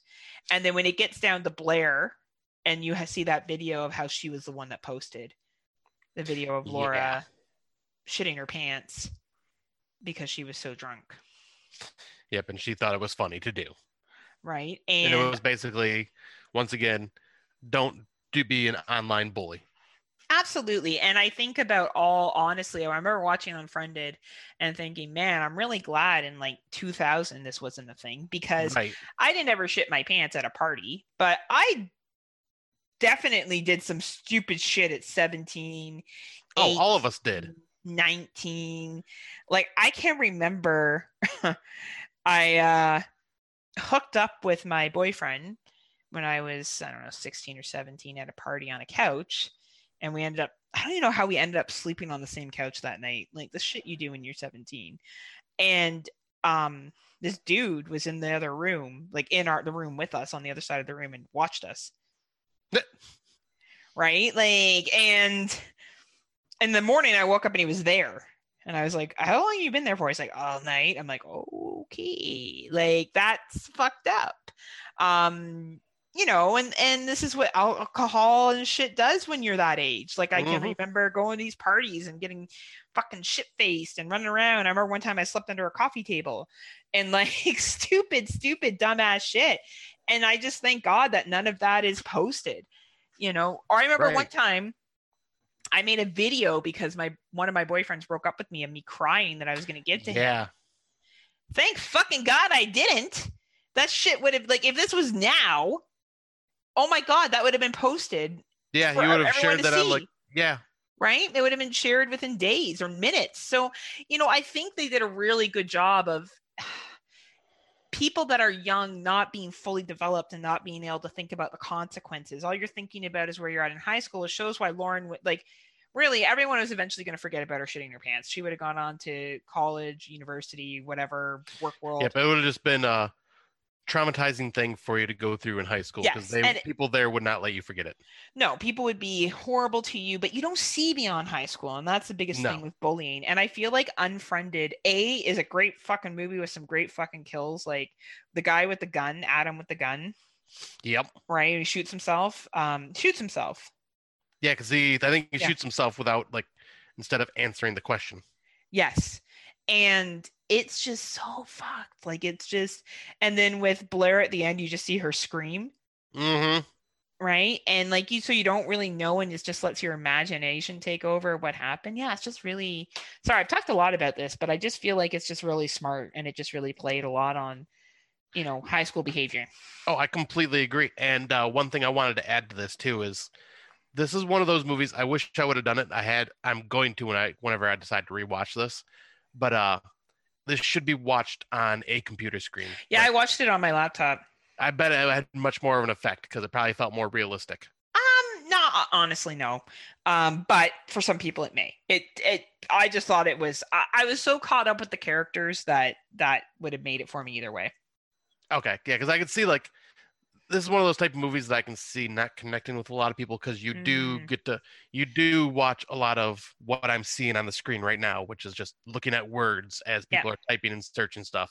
But then you do get these intriguing stories, and the stuff that they're searching adds Yeah. to the story and brings in more, which is going to lead us into our next movie. But I think one of the reasons why people don't like Unfriended is because they don't like the teenagers.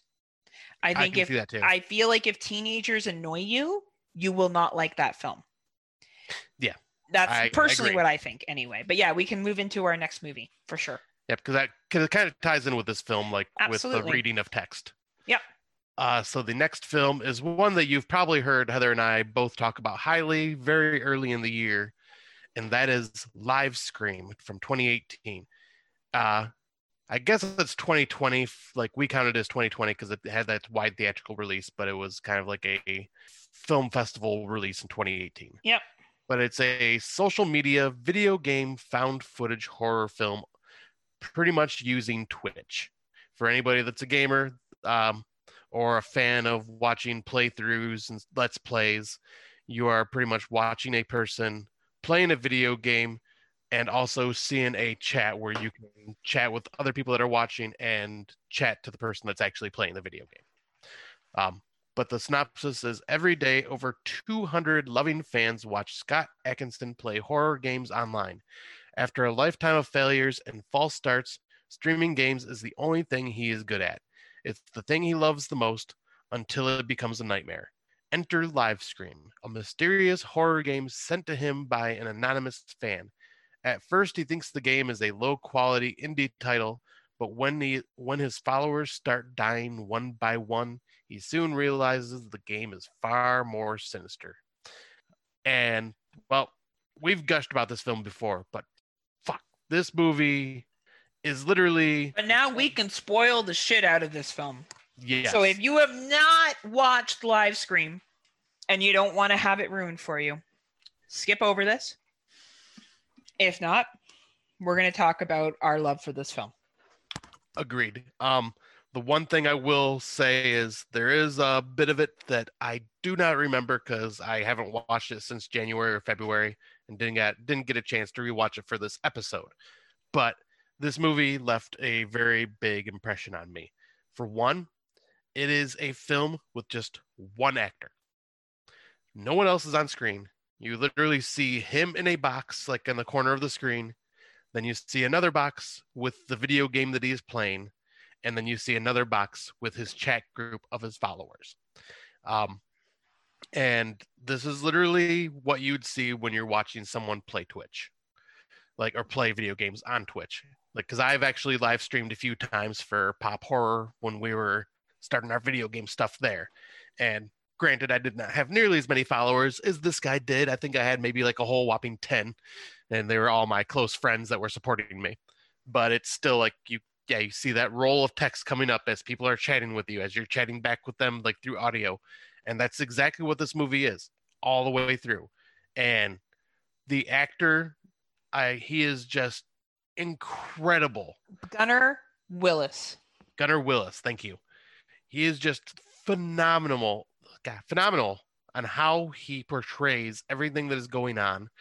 Um, I have rare, I have never felt so emotionally invested in characters that are not even on the screen Mm-hmm. when it's just streaming a stream of text and like the way they build these characters through these text messages like i think you and i both had a tear in our eyes during one particular scene. Yep, and we can talk about Clyde when we get there. yeah but yeah, and it's like and it shows this video game like multiple video games like because it's like each level is something different. It reminded me of a really shitty version of Zelda. It kind of reminded like yeah because each one was like a Or Doom. style. Yeah i'll or say Doom. there was a couple uh, parts in the video game that reminded me of like an indie version of doom And what's really great about it is you see him setting up, and uh, he has a min person named Clyde, who is like, he's coming. Everyone's like, why is he not here yet? He's like, don't worry, he'll be here. And I guess he was a couple minutes late because of technical things. He talks about that at the beginning. Welcomes everyone to his channel. And he gets into playing and he's making jokes and he's talking about the indie game and he's like, Oh, where are we going now? Oh man, like this is crazy. Oh man, guys, I can't believe I died there. Like, and he's doing stupid shit and just looking at the camera and having these reactions like all right well maybe i'll just try this what like and it's Yeah. and it's fun and fun at first and then he notices that users start disappearing and the first time a user disappears it's suddenly the user's like oh shit there's something in my room oh my god gone Yep. and then he starts asking for another user does anyone know who that guy is? Can someone check on him? Because the game keeps it keeps ha- taunting him and saying like you lose this someone else is going to die. Um and it and it basically creeps up to the point where he starts off like he has 200 users and it drops off people leave. Because i don't know if you remember they go to a part where there's like everyone can see each other each other's face. Yep. and the killer comes in something comes in and kills one of the people. Yeah. right Yep, and you have like, and amongst all these, you have your uh, troll that appears. oh your starts- troll yes I forget. which I think it might have even be been like- lucky yeah, he like was just like antagonizing the main character, oh man he's a dick and he's just being a complete asshole in the chat to everybody else, and doesn't believe what's going on, and then all of a sudden he's just like, "Ha, something's in my room. You guys are fucking stupid," and all of a sudden just like silence, and he's gone. Well, and I think leading up to that, though, you got to think about how he. And I know you haven't seen it, you don't remember it, but I remember a lot of it because it really stuck with me. Because I rewatched it a second time when I rented it that night because I liked Yeah. it so much. Is when it first drops down. So he has the 200 users, people drop down, and it just drops down to 10 people stay on. And he's like, "You don't have to stay on, guys." And these are his followers. They're like, "No, we're with you." We're going to stay on with you. You know, we're, we're here to support you. It actually shows the relationship building that he's done. And D Lucky stays on because like, no, I'm not going anywhere. I want to see you fucking fail. Like Mm-hmm. you're a loser, blah, blah, blah, blah, blah. And this Clyde guy is his admin person, and they're like, no, it's okay, we got this, let's do this. And eventually he does manage to pass several levels. He it does let those other seven people go. He has to choose two people. So Clyde volunteers. And then the mm-hmm. D Lucky's guy is like, I bear I dare you. I dare you to keep me on. So he does. He chooses those two. And Clyde is right with him up to the end. You're like, D Lucky is just a complete fucking ass and he loses one level and he gets killed and he kills him. Yeah. The game kills him. And Yeah, him, I Clyde, forgot about the. Oh, sorry, I forgot about the parts where he's actually having to pick the people to come with Yeah. him. he picks those two, and Clyde volunteers, and so does D Lucky. Because Lucky's like, "Come on, dare me! I dare you! You won't fucking pick me! I dare you! Yeah. You won't!" Right? And he dies. And Gunnar Willis's reaction throughout this entire thing is what sells this film. Yes, because like you just see him getting like just more distraught and progressively sad as he's knowing what's scared. happening and scared. and scared, right? And he can't play the game. You stop the game, everyone dies. Um, and he's already seen that people have died. They showed it on the screen. Yeah. Now, the And- only thing you got to wonder is these people that went off, would they have had the technology to call the police or local authorities and maybe alert of what was going on? Because there were people that were able to exit. Or maybe they didn't think it was real. Maybe they thought it was a stunt by uh, Scott to get more ratings. Right. It, right. Because uh, and like uh, the one part that like that it really is emotional is when you just when it just ends up being him and Clyde, and Yeah. talking to Clyde, and all you're getting is the text messages back from Clyde about how you find out he's like a 40 year old man that's just been lonely, and that like Yeah. him play uh, watching Scott play these video games is what is like his Yeah. highlight and brought Gave him a third time. purpose. Yes, you know he's like all i do is work and this is the other thing i do you know i'm really old i and and that's just before he's about to take on a really difficult level so he's going through these levels and trying to beat it um and he manages to pull it off but then he does and clyde's like oh man i'm glad you did that. I didn't want to die and etc cetera, etc cetera. and then during the next level it's obviously very challenging. Like you're watching this thinking like when you play video games and like it goes up from one step to the next and Yeah. it gets harder and harder and harder. And the next and you're watching him play and you're invested. You're like holy fuck i hope he wins right? And he loses and clyde gets killed. And he his- shows clyde's picture on the screen. Yeah, and and scott says you'll regret showing me his face to the game or to the screen right? And his face when he delivers that line is haunting. It's haunting and just has such an impact. and for one person for one character to pull that off in a movie is fucking phenomenal. And this, this movie will not be for everyone okay? You may watch this movie and you may not like it but the fact that it was written so well that the text was able to bring emotion out from the audience and that gunnar willis scott's character was able to engage with that text was able to treat it like it was another actor and reacting to it and that line you know i saw this movie in january and i can still remember him looking at the screen and saying you'll regret showing me his face Yep. and you see that look of determination that he's going to beat this game. And of course he does. And at one point he had to kill another character. Now we've established that if you die in the game you die in real life. Hmm and he killed this character because he had to. He, he tried to avoid killing this character actually the other guy kept trying. he tried to run away from him. He tried to avoid it. And eventually had to kill him so the live stream goes you the game is like you need to see or we're going to show you who you killed and it was a little kid As a mm-hmm. child. right so you see the child playing you see the child guy, die and then you see the child have a look of fear on his face and the camera fades out and it flashes Yeah. back to scott and scott is now destroyed Yep. So we beat the game, but it has completely destroyed his life. And then there's videos of him afterwards saying, "Don't play this game. It's not. It's not a game. It's reality." And then people are sharing it, going, "Oh man, this guy's talking about how this game's real."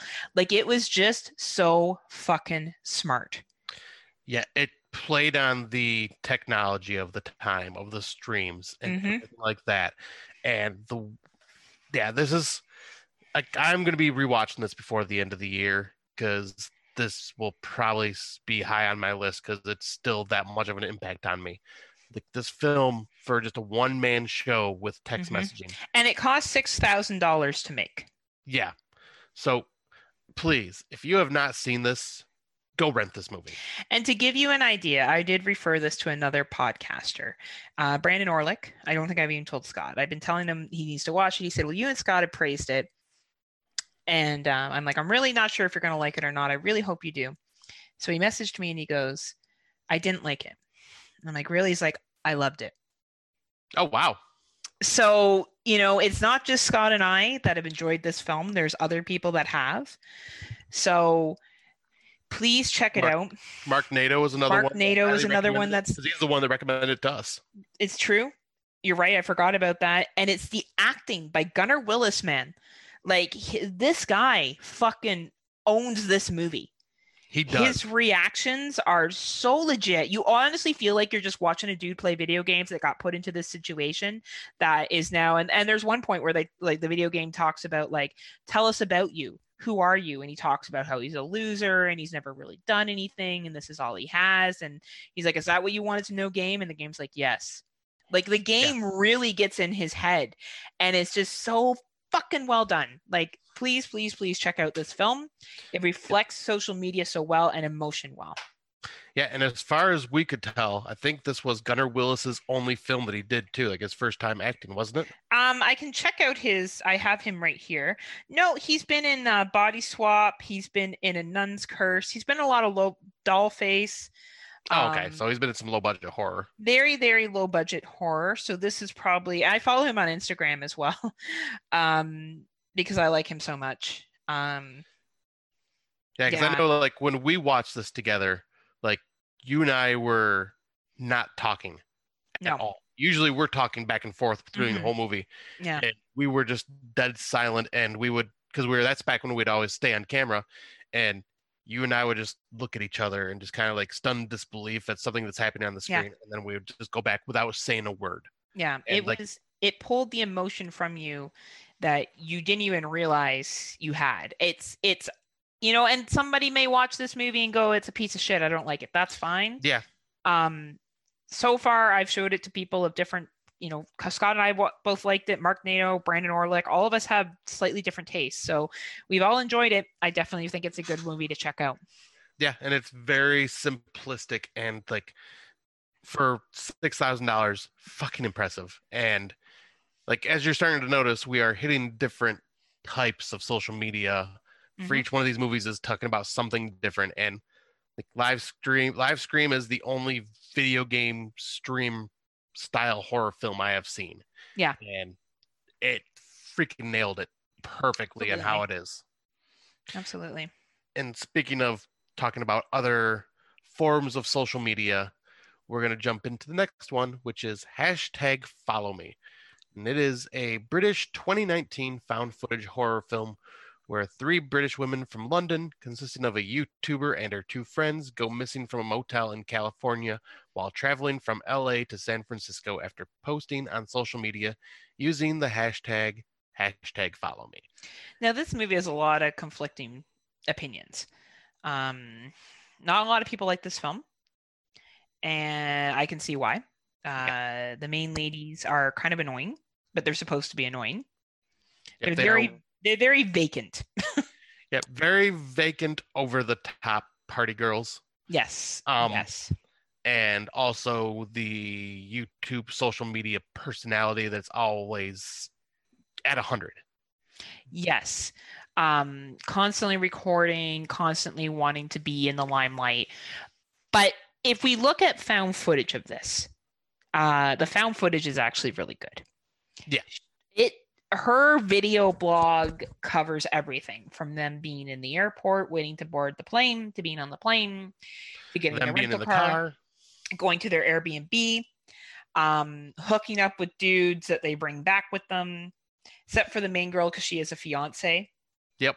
So she doesn't. Um, yeah, but like they, she actually goes off while those two are fooling around with their boy toys, and she walks off just to like take uh like some a moment of silence and just chat with her followers. Yeah, Like you literally just see her talking to the screen. talking to the screen. She has a part where, like, how they meet these dudes are at the Hollywood Hills. They start talking to them, and the camera's going kind of up and down. I kind of reminded me of Blair Witch Project, only the camera work was a lot better. Yeah, Um, to be honest with you. shaky. and you know you see these girls talking to these dudes and getting associated with them and like the awkwardness of everyone getting to know each other and then eventually the girls banging these guys are hung over the next day their car breaks down on their drive and you keep wondering when shit's going to happen and i think that's probably why people don't like it it's basically watching someone's vacation for the first i would say like hour and then it really ramps up into the horror when they get to the motel room and Yeah, but Um, they uh and actually I think it starts even before the hotel room when they're when they're at the gas station and that guy is like yelling at them. And he's yeah like at and that's outside and that's pretty close to the that they're like, at the all like yeah. like it's you have 45 minutes of fun good times at least before like there's little things that happen here or there little Yeah, like- like Uh she gets a note on her car Yeah. while they're all partying and it says uh watch how you drive or something like that. yeah something like that it's it's little things happen it's when they get to that motel that shit takes a real turn and the girls end up fighting uh that finds out that the one girl slept with the other guy's ex-boyfriend Then one of them's Um, pregnant. one of them's pregnant like it's just it's it kind of goes all crazy. But what I really can appreciate is the fact that as a YouTuber, she the main chick stayed true to her form and continued to record everything. Like you would you would record getting the Airbnb, getting the rental. You would record, you know, meeting up with these dudes. You would record everything that was important that was going on in your life or that you felt was important because that's your job that's what you do. And that's what people are advertisers are paying for you to do and and you know you would wear clothes and stuff like that that are brand ambassadors. It's hilarious. A couple times this summer i got asked to be a brand ambassador oh that's right you did. Um which i didn't do any of that. I don't know maybe i will next year. But uh yeah like it's it's you know you can make a lot of money on youtube and i think a lot of people fantasize about getting to that youtuber rate where you can just do what this chick did take a trip and make tons of money off it and i believe they were going to a conference like a youtube yep. conference yeah because she right? was going to meet her fans and there's even a part where she meets a fan and she has a picture with her and like yeah just like person. yeah and you see she's all excited like when she recognizes her and stuff like that and yeah um, my opinion on this like changed dramatically because I watched this just as a random first time watch a couple months mm-hmm. back, and I told you I couldn't stand it. Like I was just, yeah, you didn't like the characters. I yeah, the characters were so annoying that I just hated it. And then I watched a few more movies with social media personality types, and I'm going, oh, maybe I should go back and rewatch this and give it a second chance. Now that I understand that's just these type of characters. And going back, I'm kind of glad I did because I enjoyed this movie more. Yes, still slow with not a lot going on for the horror till the end, but you start picking up on little things like her friend, uh, like when they're out at Hollywood Hills, her friend's like searching the car and she's like, What are you searching for? I can't find my phone. Yeah. And that ends up being a theme throughout the rest of the movie and like that I never really thought of the first time. And it's like me every bar night. Where's my phone? I actually lost my phone at the bar once. That doesn't surprise me. Yes. I tried to do the shocked, offended look, but who are we fucking kidding? So, that was uh, when I just went through my divorce. I was freshly divorced and uh, making even less bad, less good choices. Now I make much more good choices. I always have a phone. I take a cab, not an Uber, and we'll get into that why in the next. Uh, yes, we will. By myself, anyway. I'll take Ubers with groups of people, but not alone. Which um, is wise which is yeah i think so but yeah i think it's a decent film like i i get why people don't like it but if we look at someone that's living the youtuber life it represents yep. it well. Yeah exactly. Right. Like i thought i covered it very well. Uh, but yeah we can move into the next one which is spree from 2020 and it is a american black comedy horror film directed by eugene Koltyarenko or Yarenenko the gonzo style satire follows a social media obsessed ride hail driver, Uber, played by Joe Keery. The film also stars Sasheer Zamata, David Arquette, Kyle Mooney, and Mischa Barton. It was executive produced by Drake. I did not know that. Wow. I know way too many people here last year from this year that I didn't know last year. Who the hell y'all? You know that song Drake? Nope. Oh, it's because you're not from I, Toronto.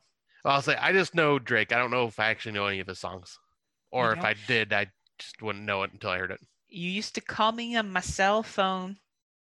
No. Nope. No. Doesn't ring a bell. Wow, you are so boring. Stop listening to fucking Don't Blind Guardian.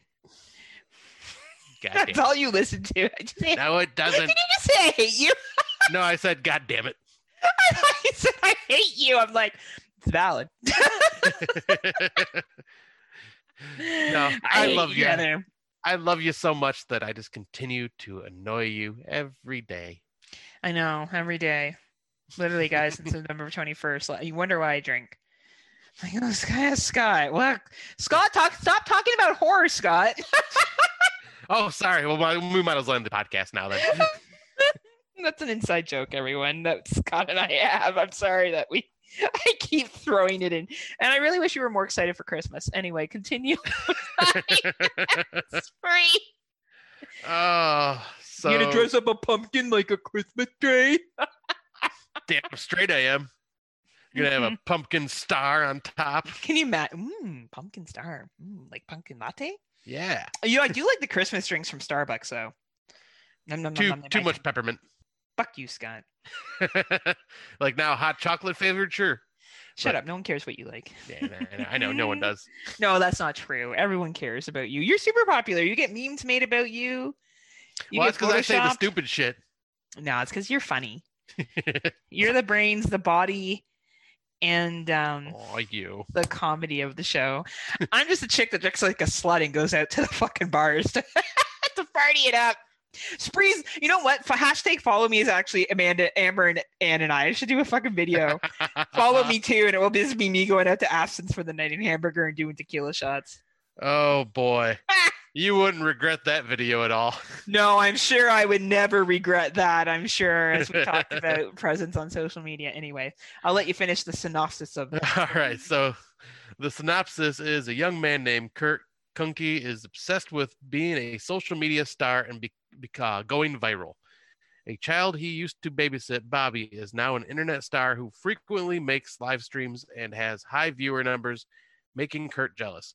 Kurt works as a driver for a rideshare app called Spree, then uh, fits out his car with cameras and begins a new live stream one day titled The Lesson, where the ins- instructions where he instructs viewers on how to get famous on social media. yeah. Oh boy.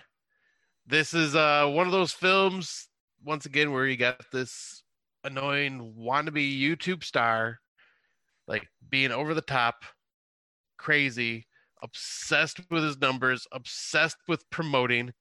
And what is that creepy smile you're giving? I'm just trying to distract you. Yeah, I'm staring right at it too, and I'm just like talking to you, just like staring at your creepy smile. I'm like, I'm like, you're waiting to say something. That's what I It's thought. like it's getting late in the episode. I start to act out. yes, you do. Start getting, start having I your start getting tantrums. antsy. I start being like, "Oh man, Scott, I need to go drinking. Why am I taking so long? the nachos ain't gonna eat themselves." oh, I want nachos now. Uh huh. Uh-huh. No nachos for Scott. Uh huh. Um, but anyways, uh, yeah. So he's like, like they like the synopsis says, he sets up the cameras all in his car, and the lesson is basically how to become popular. And his way of becoming popular is by doing the most craziest thing he can think of, which is going on a murder spree, murdering his victims, and live streaming it. And it's pretty fucking funny. Like he does this guy, man. I just thought he was a one-trick pony from Stranger Things. He is not a one-trick pony. He is. He's fucking jokes in this movie. Like Oh, he's funny. Like, uh, when he gets when he picks up uh the comedian. the white And- supremacist. Yeah. Yeah. Or, well, yeah, he picks up the white supremacist, but then he picks up the uh, black woman comedian, Oh yes. and he's like, she's doing her, you know, Snapchat talk or whatever, and he's like, all like she pans over to camera and he starts screaming out, "Subscribe to my YouTube channel!" Blah blah oh blah blah. my. Like, god, it's too funny, right? 'Cause he's trying to get these followers, and I think it really, this movie really capitalizes on how people want to be famous, right? They want to be famous online, and they want to have that popularity. And it's Sheer Samata who plays Jesse Adams, um, and I think she's great in this film.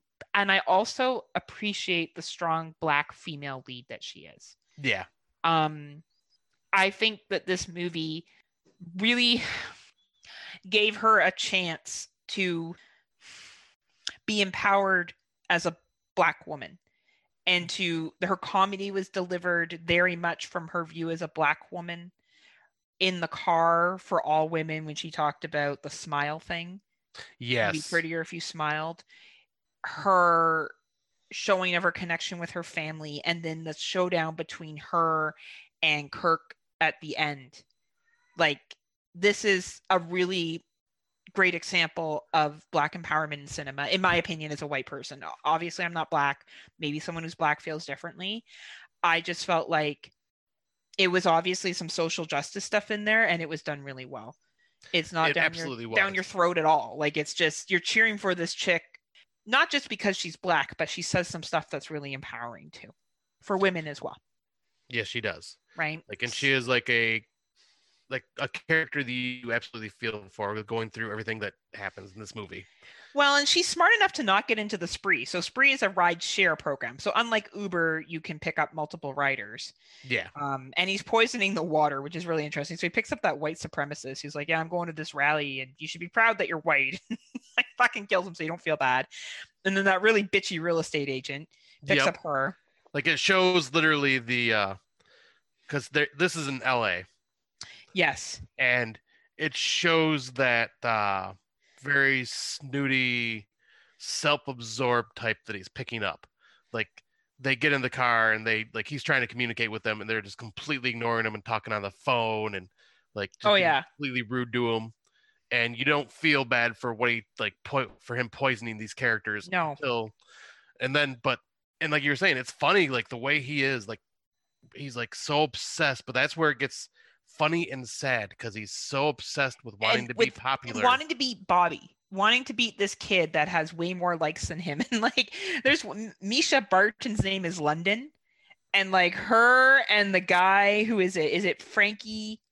Oh my gosh. I'm trying to find out who it is. Lala Kent is Kendra. Like there's just some characters that they pick up, like those that London and like the other people are just so over the top, like yeah elitist, right? Like, and it's just and how he kills them going to the like he has them outside the sunroof drinking the champagne, driving around the um dumpster area. What's it called? Landfill. And it- Yeah. it's like basically decapitates them. Like, oh my god. It was just like over the fucking top shit, right? And like though he doesn't t- get the comedian to take the water when she leaves the car. I always thought that was interesting, right? I thought maybe he was going to spare her. Yeah because i think what it was is he was thinking all right when i'm done doing all this i want to come back for her and try to pick her up again I just think he thought that she was that if she died outside, someone would see it, right? that and, too because yeah like and he then was he would get caught, right? So I think it was more that. Um, I don't think he was planning on coming back to her. I think he only did because he saw her online.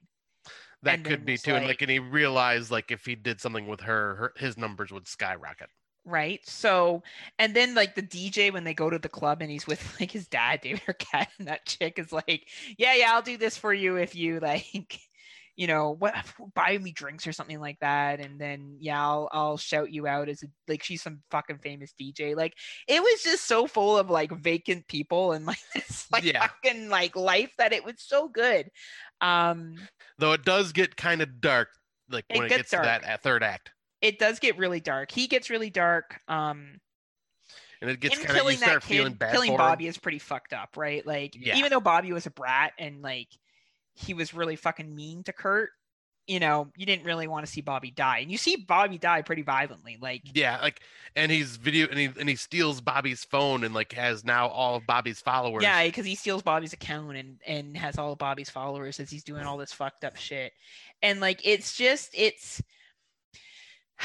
It's really smart. You know, it really truly is. It's a really smart movie as it gets towards the end and a standoff and she basically get he gets her to kill him and, and films it. yeah, right? So he'll be famous even in death. And it really does talk to our society's need for attention and loneliness um, that can be provided through social media. The the idea of ride shares. Um, you know, when I went out on Friday night, even though I was with somebody, we still took a cab home. Um, Right. We were really drunk, so that was probably the thought. I probably I would take an Uber. Um, the person I was with was more comfortable with cabs, so we did a cab. But if I'm by myself, I only do cabs. Um, Yep, because that's a professional that is Yeah. a company behind it. It's a lot and it's tracked, right? Yeah, it's vented and uh, they're vetted and s- Yeah. already been background checked. Right. And um, it's cheaper now, like actually than Uber. I have both apps on my phone. And because if I order through the cab app, they take a dex- additional 20% off my fare. Oh, nice. So it ends up being cheaper than an Uber anyway, because Ubers have surge pricing depending on the time of day that you order them and what's going Right. on. So it's, you know, I do use Uber Eats though Yep, same here. to deliver my food. um, But that's a completely different thing. yeah, it's food being dropped off, right? But yeah, I don't know. I just feel like Spree is like that leap into 2020. Like I feel like each of these movies kind of built on social media, and Spree was like, "I'm here, bitches!" Like, welcome to Spree, right? And I just feel like it incorporated YouTube with um, the feeling of isolation, with ride shares. Like I just feel like it hit up everything really well, and it did it well. And Yeah, he talks about like- even. Sorry, go ahead. It's like, 'cause, yeah, it's a movie for the times because, yeah, like the ride shares, the YouTube sensation, the obsession with your YouTube sensations. The no, the obsession with the numbers. Yes. It Having cameras all. all over the cab. Like that and the reasoning why he does that. Right? Like Yeah. he gives different people different reasons as to why. And like it's just really well done. And he's a good little actor, man. Like I look forward to seeing him in more stuff. Yeah, same here. I don't want him to be stuck being the stereotyped as Steve from Stranger Yeah, of And I like Stranger Things, but like the dude is better than Stranger Things. yeah, exactly. Right? You can you can find better stuff. And go Drake. So glad that you threw money into this, Drake. You and your million dollar Canadian bird money. Um, You know, it was God's plan. God's plan. I guess you don't know that song either. no, I would probably have to hear it with the beat, and then because like lyrics wise, I probably don't know it. Because you only listen to Blind Guardian. Mm, What else you listen to? I hate you. What else do you listen to? Let's see, Dead South, Sonata Arctica, Ice Cube. You don't listen to Ice Cube, you Yes, I fucking do. liar. I do when too. was the last time you listened to Ice Cube? Uh, let's see. Last week I listened to Today Was a Good Day, and Oh, then on Such uh a white song. on Tuesday I listened to uh, uh Rest the President. Oh yeah? Mhm. Oh, that makes sense. because he was That's talking about fitting. Trump. No, that's that's that's fitting. But I know even you though like Ice apparently Cube. he's a Trump supporter now, so who knows? It's weird. He's a Trump supporter now. Or something along those lines. I'm reading that he's like all about like supporting like Trump's policies. Oh, Ice Cube. What happened?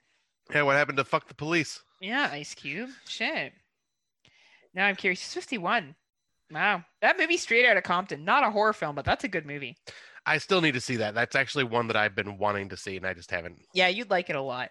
Easy and like I don't know that much about rap. I pretend like I do, but I don't. I know a Um, decent amount at least about Easy E because I used to be a big Easy Easy E fan. you would enjoy Straight Outta Compton. It's good. It's a good series, good movie. But um, yeah, I feel like I can't imagine where we're gonna go from social media after Spree. Like Spree is just a fucking roller coaster. Uh, definitely check them in watching it out. It's a good 2020 film. Definitely will grace some people's top tens, um, top 20s maybe. Watch it. Yep, high high recommend. Ha ha ha high. Cause I got high. 'Cause I got so high. Cause I got high. Boop. I'm gonna clean my room, but then I got high. Ooh. We won't sing the other parts. Well, it gets really graphic. It's funny though.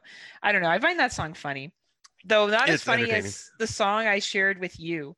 Um, what was it? Um, the the one of I don't fuck with you. Remember that one? Oh yeah, I don't fuck with you.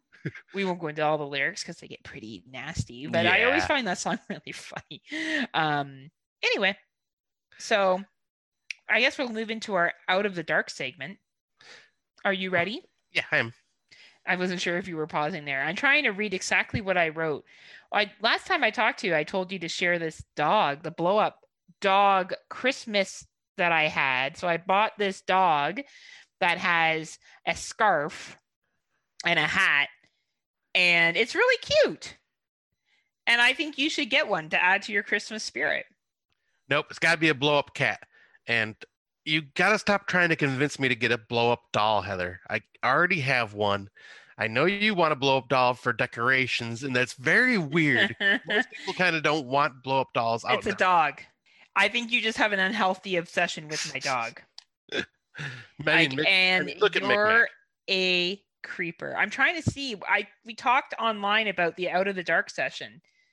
I think we are talking about where do we see social media movies going from here? Yeah. Found footage, right? What's missing? Um, there hasn't been much with Instagram yet. I wonder what you could do with the gram. You know, you are right because that is kind of what I was thinking. Like, what could be possibly done? Because I mean, there's the stories on Instagram, there's Yeah. the photos. Like you could do the typical somebody getting obsessed with someone else on Instagram. I know I've gotten a couple of offers to be a sugar baby on Instagram. well, I got offered to be someone's uh, what was it, a big furry bear or sexy yeah, bear. but no one's pa offered to give you allowances for your service. No, that, that's why I need to do an OnlyFans. I actually had some dude tell me he would pay me an allowance. I, I remember uh, you shared that with me. And I remember thinking, like, first of all, that's very flattering, but I'm not, I'm old. I'm not really a sugar baby, more like a sugar toddler. Um, more like you're going to be spending a lot of money on my ass. You're going to be giving mortgage payments. Like, fucking Kate Spade ain't gonna cut it. But like, you know, I I wonder what you could do. And I'm not I'm not sure if that, you know, trend with Instagram of like, oh, the stalker is overdone. Like, what Right. if there was a ghost account of Instagram and you followed it and you saw these horrific things happen on Instagram and then it happened in real life? Yeah. So you saw you someone get run over by a truck, and then you walk outside and one of your friends gets hit by a truck. Same thing that you saw on Instagram. And every time there's a new video, you know that whatever happens is going to happen around you. Yeah. So kind of like a final you're following this account. almost like a final destination of Instagram. Yeah. That'd be kind of cool. because you're and you can't unfollow the account so you try to unfollow it and it won't let you and you're stuck with waiting for every time something posts and being afraid what's going to happen and then you're trying to break the chain and you realize that you know maybe this is, goes back to not people not being safe with watching but then when it happens to them wanting to remove and they can't it's fine when it was happening to somebody else but now that it's happening to me i can't handle it yeah. That I like that. that's actually a really good idea man i'm just like what am i doing here in waterdown ontario canada Yeah, what, what are you doing with my little low life ass? Get yourself out there. Get get yourself out there. Get known. get some movies made, right? But I think that that would be a way to incorporate Instagram, um, and Yeah, like- make it like not the typical stalking thing, something else. Yeah, I like that idea. Um, one I had like this feels like it's overplayed to death, but just because we always joke about smoke shows OnlyFans, Mm-hmm. since OnlyFans has become such a popular thing now, like the possibility of like the creepy stalkers that fall in love with a person from those types of Mhm. videos. Uh, but like I said, that's been overdone a million times. But so- uh, you know what? It hasn't been done. It's always guy on girl. What about girl on girl or guy on guy? yeah, Like, what about a dude that's gay who does or, or straight, whatever, does an OnlyFans, and then some dude gets obsessed? Yeah. Like that could be really interesting, like to do that way. Like, um, and then I was also thinking And you know about what? You make it a guy that's married, and then he's just doing it for money, and now he has this other person stalking him. You know, you do the classic scene where the guy comes home and his partner, whoever it may be, is like, "Oh, uh, your old friend from college stopped by Yep. for dinner," right? Like, and just Yeah. do creepy shit like that. That would be pretty cool. yeah, I'd like to see something like that. That yeah, that, that's a very interesting way of doing it. And um, there's also uh, this one I was gonna say, but apparently uh, Sickhouse already kind of took that. I looked into Sickhouse, that movie that was mentioned above in your information. Yeah. Um, but I was thinking like create a movie with just snap Snapchat and like Yeah, because there's not been a lot of Snapchat, but like you could use a lot of the filters and just like add them throughout it. Like part of that was used a bit in uh Come Play with the filters, yes, yes, it was. but uh yeah, I like like I was thinking, oh yeah, like maybe someone could make a movie with just like the Snapchat stories. And well, apparently that's exactly what Sickhouse was was a fake documentary about a horror film, but done in the Snapchat stories. That's really interesting. I Yeah. yeah. So I think yeah, there's still definitely more to be done in social media. There's more social media apps that are opening all the time. I got Um, a great idea now. What? The next Purge movie. It's gonna be found footage social media based. Following the lunatics on Parler.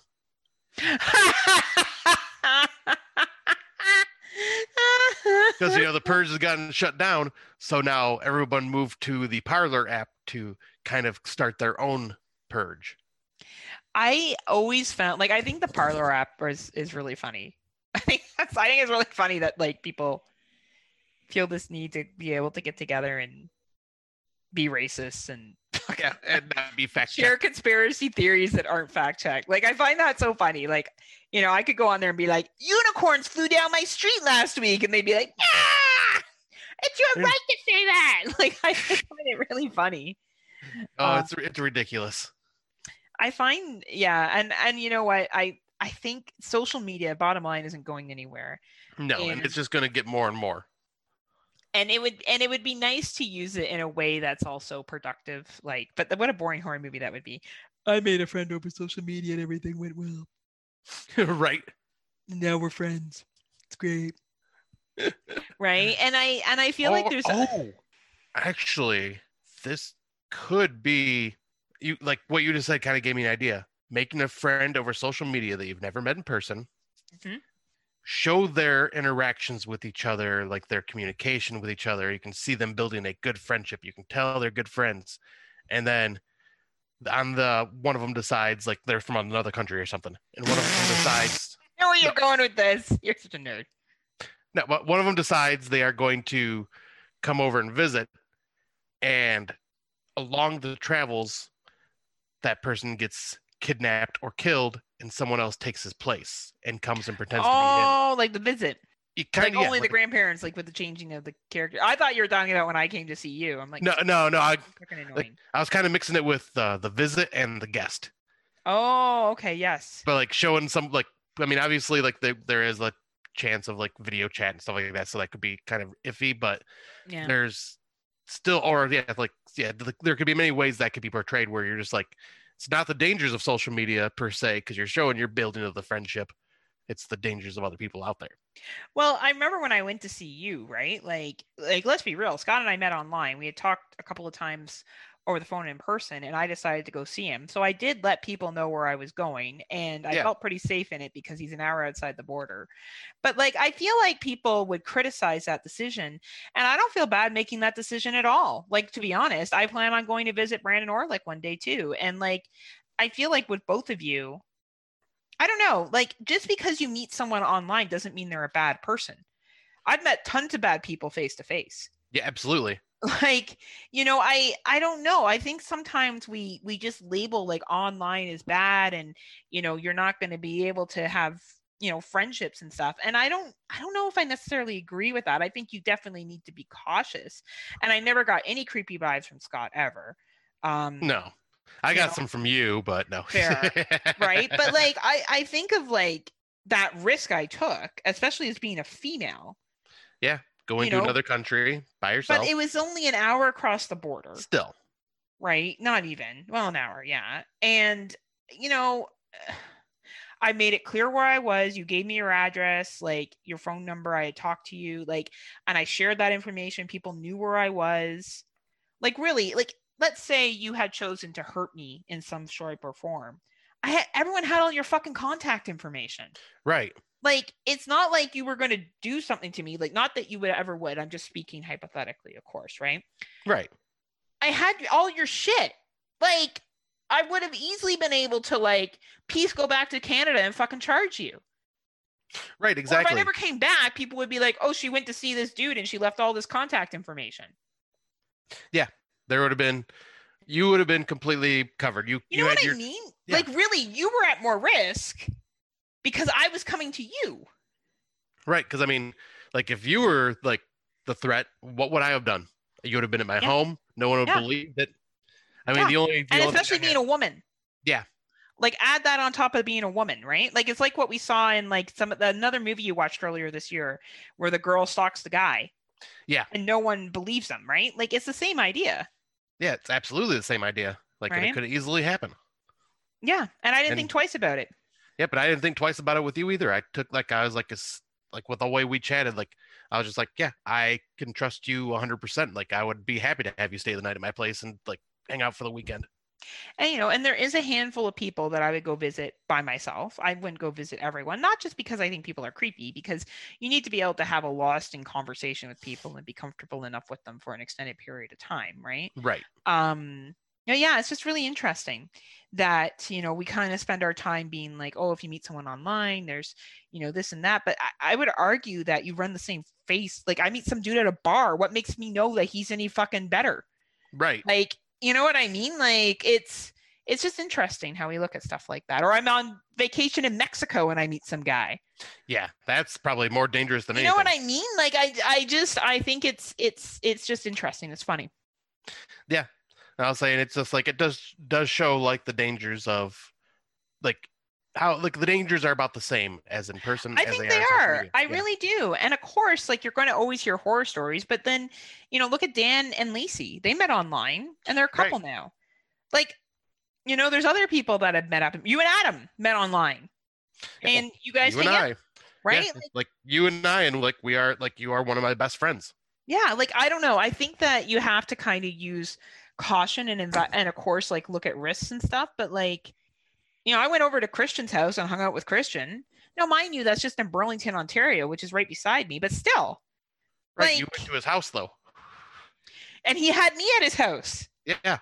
right like you know not that i'm so intimidating yeah i'm sure christian's gonna listen to this and be like oh i was so scared Well, I- Um, I, mean, you, you can be intimidating. that's true You scare me, it's true but I get excited when you scare me. but like it's just you know i don't know i just think it's a really interesting concept. Honestly there's like i think about android i think about venom i think about nudie i would think twice about going to stay at their house. Right. like i feel like i know all three of them so well i would be 100% fine. Android at his house i just have to eat a lot of green chilies. That would be right. that would be tough but i would never ever even be concerned around them ever. Right. like i ever would that even come to my head? And and i think that's just over a year of working with them you just develop a relationship Yeah. That is 100% true. Like, I mean, hell, and you and I developed the relationship before we even started working with each other. yeah that's true Like, That we didn't even true. start our podcast till the second time you came and visited me. well we had talked about it when i first came down Yeah, because Um, like that's how we came up with the idea of the Friday Nightmares. Is we went out and had coffee and discussed the whole thing, but like we weren't planning on recording till like the second time you came to visit. it's true and then now look at us we'll never visit each other again because you know your country can't wear fucking masks so Right, and it's fucking pissing me off beyond belief. oh Because god damn it, I want to cross that border so I can Uh, go party with you at Absinthe. Yeah, I know. And like, I don't know if I'm like February. I'm not so sure about that anymore. I feel like I would like look back on our shows and I'm like, yeah, yeah. When we get together, when we get together in November, yeah, yeah, yeah. When we get together in February, I'm like, I need to stop saying these shit because these months You're- come and go. And like, Nothing has happened. nothing's happened, right? Like, it's it's it will definitely be over a year before we will hang out again. I I have no doubt in my mind. I know, and that fucking sucks. Because yeah, that what was it? A February like 9th. eighth or ninth because I have the uh the tag from Astronomicon. Yep. Um and you stayed one more night after Astronomicon was yes, done. yes. And um yeah, like honestly, like I, we'll be lucky if you come up here in February. Yeah, Like I the way we're going right now, mid-November, both of our areas have numbers going up. There's no vaccine available yet. I like yeah. I don't see it- Everything is in the air again, and Right? you know, and bringing up, you know, hey, we're meeting in November. Next Friday was when we were going to be hanging out again to go to Days of the Dead. Yeah. You know, but I kind of already forgave and let go of Days of the Dead. Yeah, exactly. Like I was I mean- like, yeah, yeah. Is that even happening? Should Nope. it even be happening? You know what Nope, I it's- mean? It's been canceled. Like, and it should have been. In Yeah. all fairness, like with all the shit that's going on. Um, yeah, I hope that I see you sometime in 2021, Scott. like now, I'm just Motor like, City Nightmares, baby. hopefully, I'm like, hopefully by December 2021. Yeah, God. We never would have thought this when we met in person and we're like, last time we'd see each Well- other like in February and be like, all right, see you in a year. well, I think really, you know, the shocking part of it really is is that our borders are so easy to cross. Like leading up to this. Yeah. You know, as much as I don't love crossing the border, um, it's really not that big of a deal. You show your passport or your enhanced license, you cross. Um, you know, you don't have like obviously our officials have guns and stuff, but they don't have guns pointed at you when you come up to the border. Like it's Right. a pretty pretty low security border. Um but like never in a million years would I had ever pictured a border closure last and never in history has it lasted this long. Now, mind you, you can still fly into the states. Right. Um, but I have to quarantine when I come home. Yeah. and that's only if you are lucky enough to live in a state that you can fly to. 'cause Yes. Michigan, I cannot fly to you. No, no, there's no flights versa. between Detroit and, and Toronto. It's too close of a distance. Yeah. Um, so you so know, like it is- ours, our borders are just like the border shut down for us. Really, just fucking just shut us out. Yeah, it really did. And you know, I understand why. I do. I I 100% get it. I it is what it is. It's just really interesting how we're in this situation where, you know, really a month ago we were like, "Oh yeah, for sure, February for sure." And now it's like, "Ah, well." but I think once we get a vaccine and, you know, things are moving along, hopefully 2021. And really, you don't want to come up here until Absinthe is back being like right now it's table service only, and that's fine. Right. but we want to go when it's hopping. You know, we want to go when the party is ripe and we can hook you up with some ladies. That's Hell what- yeah. right. So, you know, that's that's going to be when it's mint. Um, so yeah, we'll see what happens. But you know, everyone just keep doing what you should be doing, and like let's uh let's love each other. Yep. And let's all, you know, social media, everyone just get together, like, and message their friends. And, you know, this is how you build friendships now, too. Like, we have built many friends over the last year and a half just through social media. Yeah, I know a lot of Americans now, so I get to brag. I'll be like, "Well, my American friend," right? right? And I can be like, my Canadian and my Australian buddies. That's true. Oh, Tim Davis and Daniel, Hmm, and they're fluffy bum bums. Um, and y'all, I know, love them, even though they don't read my review on their show. Um, and we read it on our Facebook Live though, Heather. Not the same thing, Tim. Not the same thing. You've just been called out, Tim. I know. I, I haven't seen them do any episodes though recently. No, I, I I'm wondering Tim if they took a yeah, Sam. Well, I think they said they were gonna take a little brief break. Oh, did they? Oh wow. I think so. Must be fighting some sharks somewhere or something. Yeah, Tim's probably punching a kangaroo and punching a shark, and He's like, fucking seagulls steal my ice cream. Uh, love Man, it. so sorry. Um, our next episode will be on the mockumentaries, uh, Yes. found footage. So we'll be co- cleaning or finishing off this found footage set. Then we will be doing a Christmas show. Because Christmas and horror go together. That's right. And then finally, we will be doing top, I don't know, 10, 20. I don't know what the fuck we're going to do. Yeah, I was. We'll just kind of have this discussion online here, but uh, I was thinking a top ten of 2020 and a top ten of our older films on what has impressed us. That's actually a really good idea. And that way we can just talk about some older things that we may not have talked about much on our show. Look at you, huh? You know, outside the box. you know, finally you're becoming the brains. Don't don't worry though; those will get sloshed around, and they'll probably pour out the side of my head at some point like a leaky faucet. I'm a little teapot, short and stout. Dump my head and pour them out. out. Um, but yeah, that's exciting. Three more episodes, and that will finish us off at 24 episodes this year. Yeah, And then right after that would be our one year anniversary with our show after our year end. Yeah. Somehow we've made it. And I'm not Heather- getting you a present. I'm, Don't I'm even ask you, for one. I'm sending you a dick pic.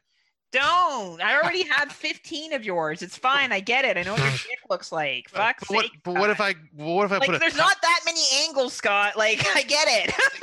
I'm getting creative though, because now I, I'm going to put it in a little cage, like it's a little di- like it's a little animal, or like- or I could give it a little top hat with a little Can you suit. imagine you're like, do you want to let loose the monster, Heather? breaking out of the cage. Despite all my rage, I am still just a rat in the cage. You just walk in your Died on my background. rage. I'm still smoke shows dawning in a cage. oh my god. Sounds like something that chick would have seen in the den, right? right? That's my uh. Oh. life talking to Scott. Scott and his dick pics. Um Ev- Every anniversary, she gets a new dick pic from me. every I'm like, yay, Scott. I know what your dick looks like. Really? so big. Yes. Nah. Nine You have a inches wonderful dick, around. Scott. It's great. I Ah. love all the dicks. You know, I don't get why guys send dick pics. It doesn't really I- do anything. No, like, it doesn't. look at it and go, mm, oh yeah. mm." Like if they sent like, you know, nachos, I'd be like, mm, yeah, mm, Ooh, how about this? sangria. mm." How about a dick on a platter of nachos? oh, Mhm. with like Mhm. queso and shit on it. Mm. Yeah. Oh yeah, for sure. Put a little bit of salsa on there, make it burn a little. oh my. Oh, oh dear. Oh dear. Like All right, we're dick- going too far. the dick is fine, but I need the dick to be doing something. Like if it's just sitting there, what the like? If I can't touch it or taste it or use it, I don't. I don't Use the chapstick. No, Scott. Maybe that's what your girlfriend does, but that's not my, actually my girlfriend is my hand. You're like, She's like, just a tip, Scott, and like does her lips with it. Oh my god, what is wrong with us? Welcome to our fans only podcast that Scott and I are now doing. we have gone off the rails. I think it's time for us to sign. Right, um, that's true. We're, we're all excited that we only have three more episodes left. We're gonna make it to 24. You're excited. Feel these nipples. no, Come on. there's a border, Scott. There's a closed border, and it's your fault because you won't wear a mask. Scott's Wear a mask all the time. Don't you put that shit on me. He's an anti-masker. Oh, fuck off, you Canadian. Here we here you were thought you were gonna get hate from Blair Witch. Now it's gonna be even worse. Yeah, for something that I am against as it is. I'm You're against, anti- wearing masks. Yes, Oh we my- know, Scott. Just kidding, everyone. Scott is not an anti-masker. Well, if they're friends with me, they see I wear a mask everywhere. When He may be an anti-Heather by the end of this podcast, but he's definitely not an anti-masker. I'm begrudgingly finishing off this year for our show. Our top. Then we will have to renegotiate on how we're gonna do this. I can't wait till we do our top ten and everyone disagrees with it. They're like, "Those aren't good movies," and we're all like, "Fuck you." We'll we'll be like, we don't give a shit. Our top ten bitches. We'll play the "Party Up" song by DMX. Y'all gonna make me lose my mind. Up, Up in, here, up, up in, in here. here. All right, I guess we drag this drag this cat out long enough, so we'll put it. Sounds like my sex out. life. Yeah. Um. So we look forward to you next time. Look forward to We you look forward time. to you. We Mm. look forward to you. We look forward to next time when we're going to talk about a our uh, mockumentary found footage. Uh, but until then, take care and unpleasant dreams. You got anything to say, Scotty? See you on social media. He's a creepy dude with the beer that likes that likes craft beer and feels that that's part of a personality trait. it, it is a personality trait. and we're out.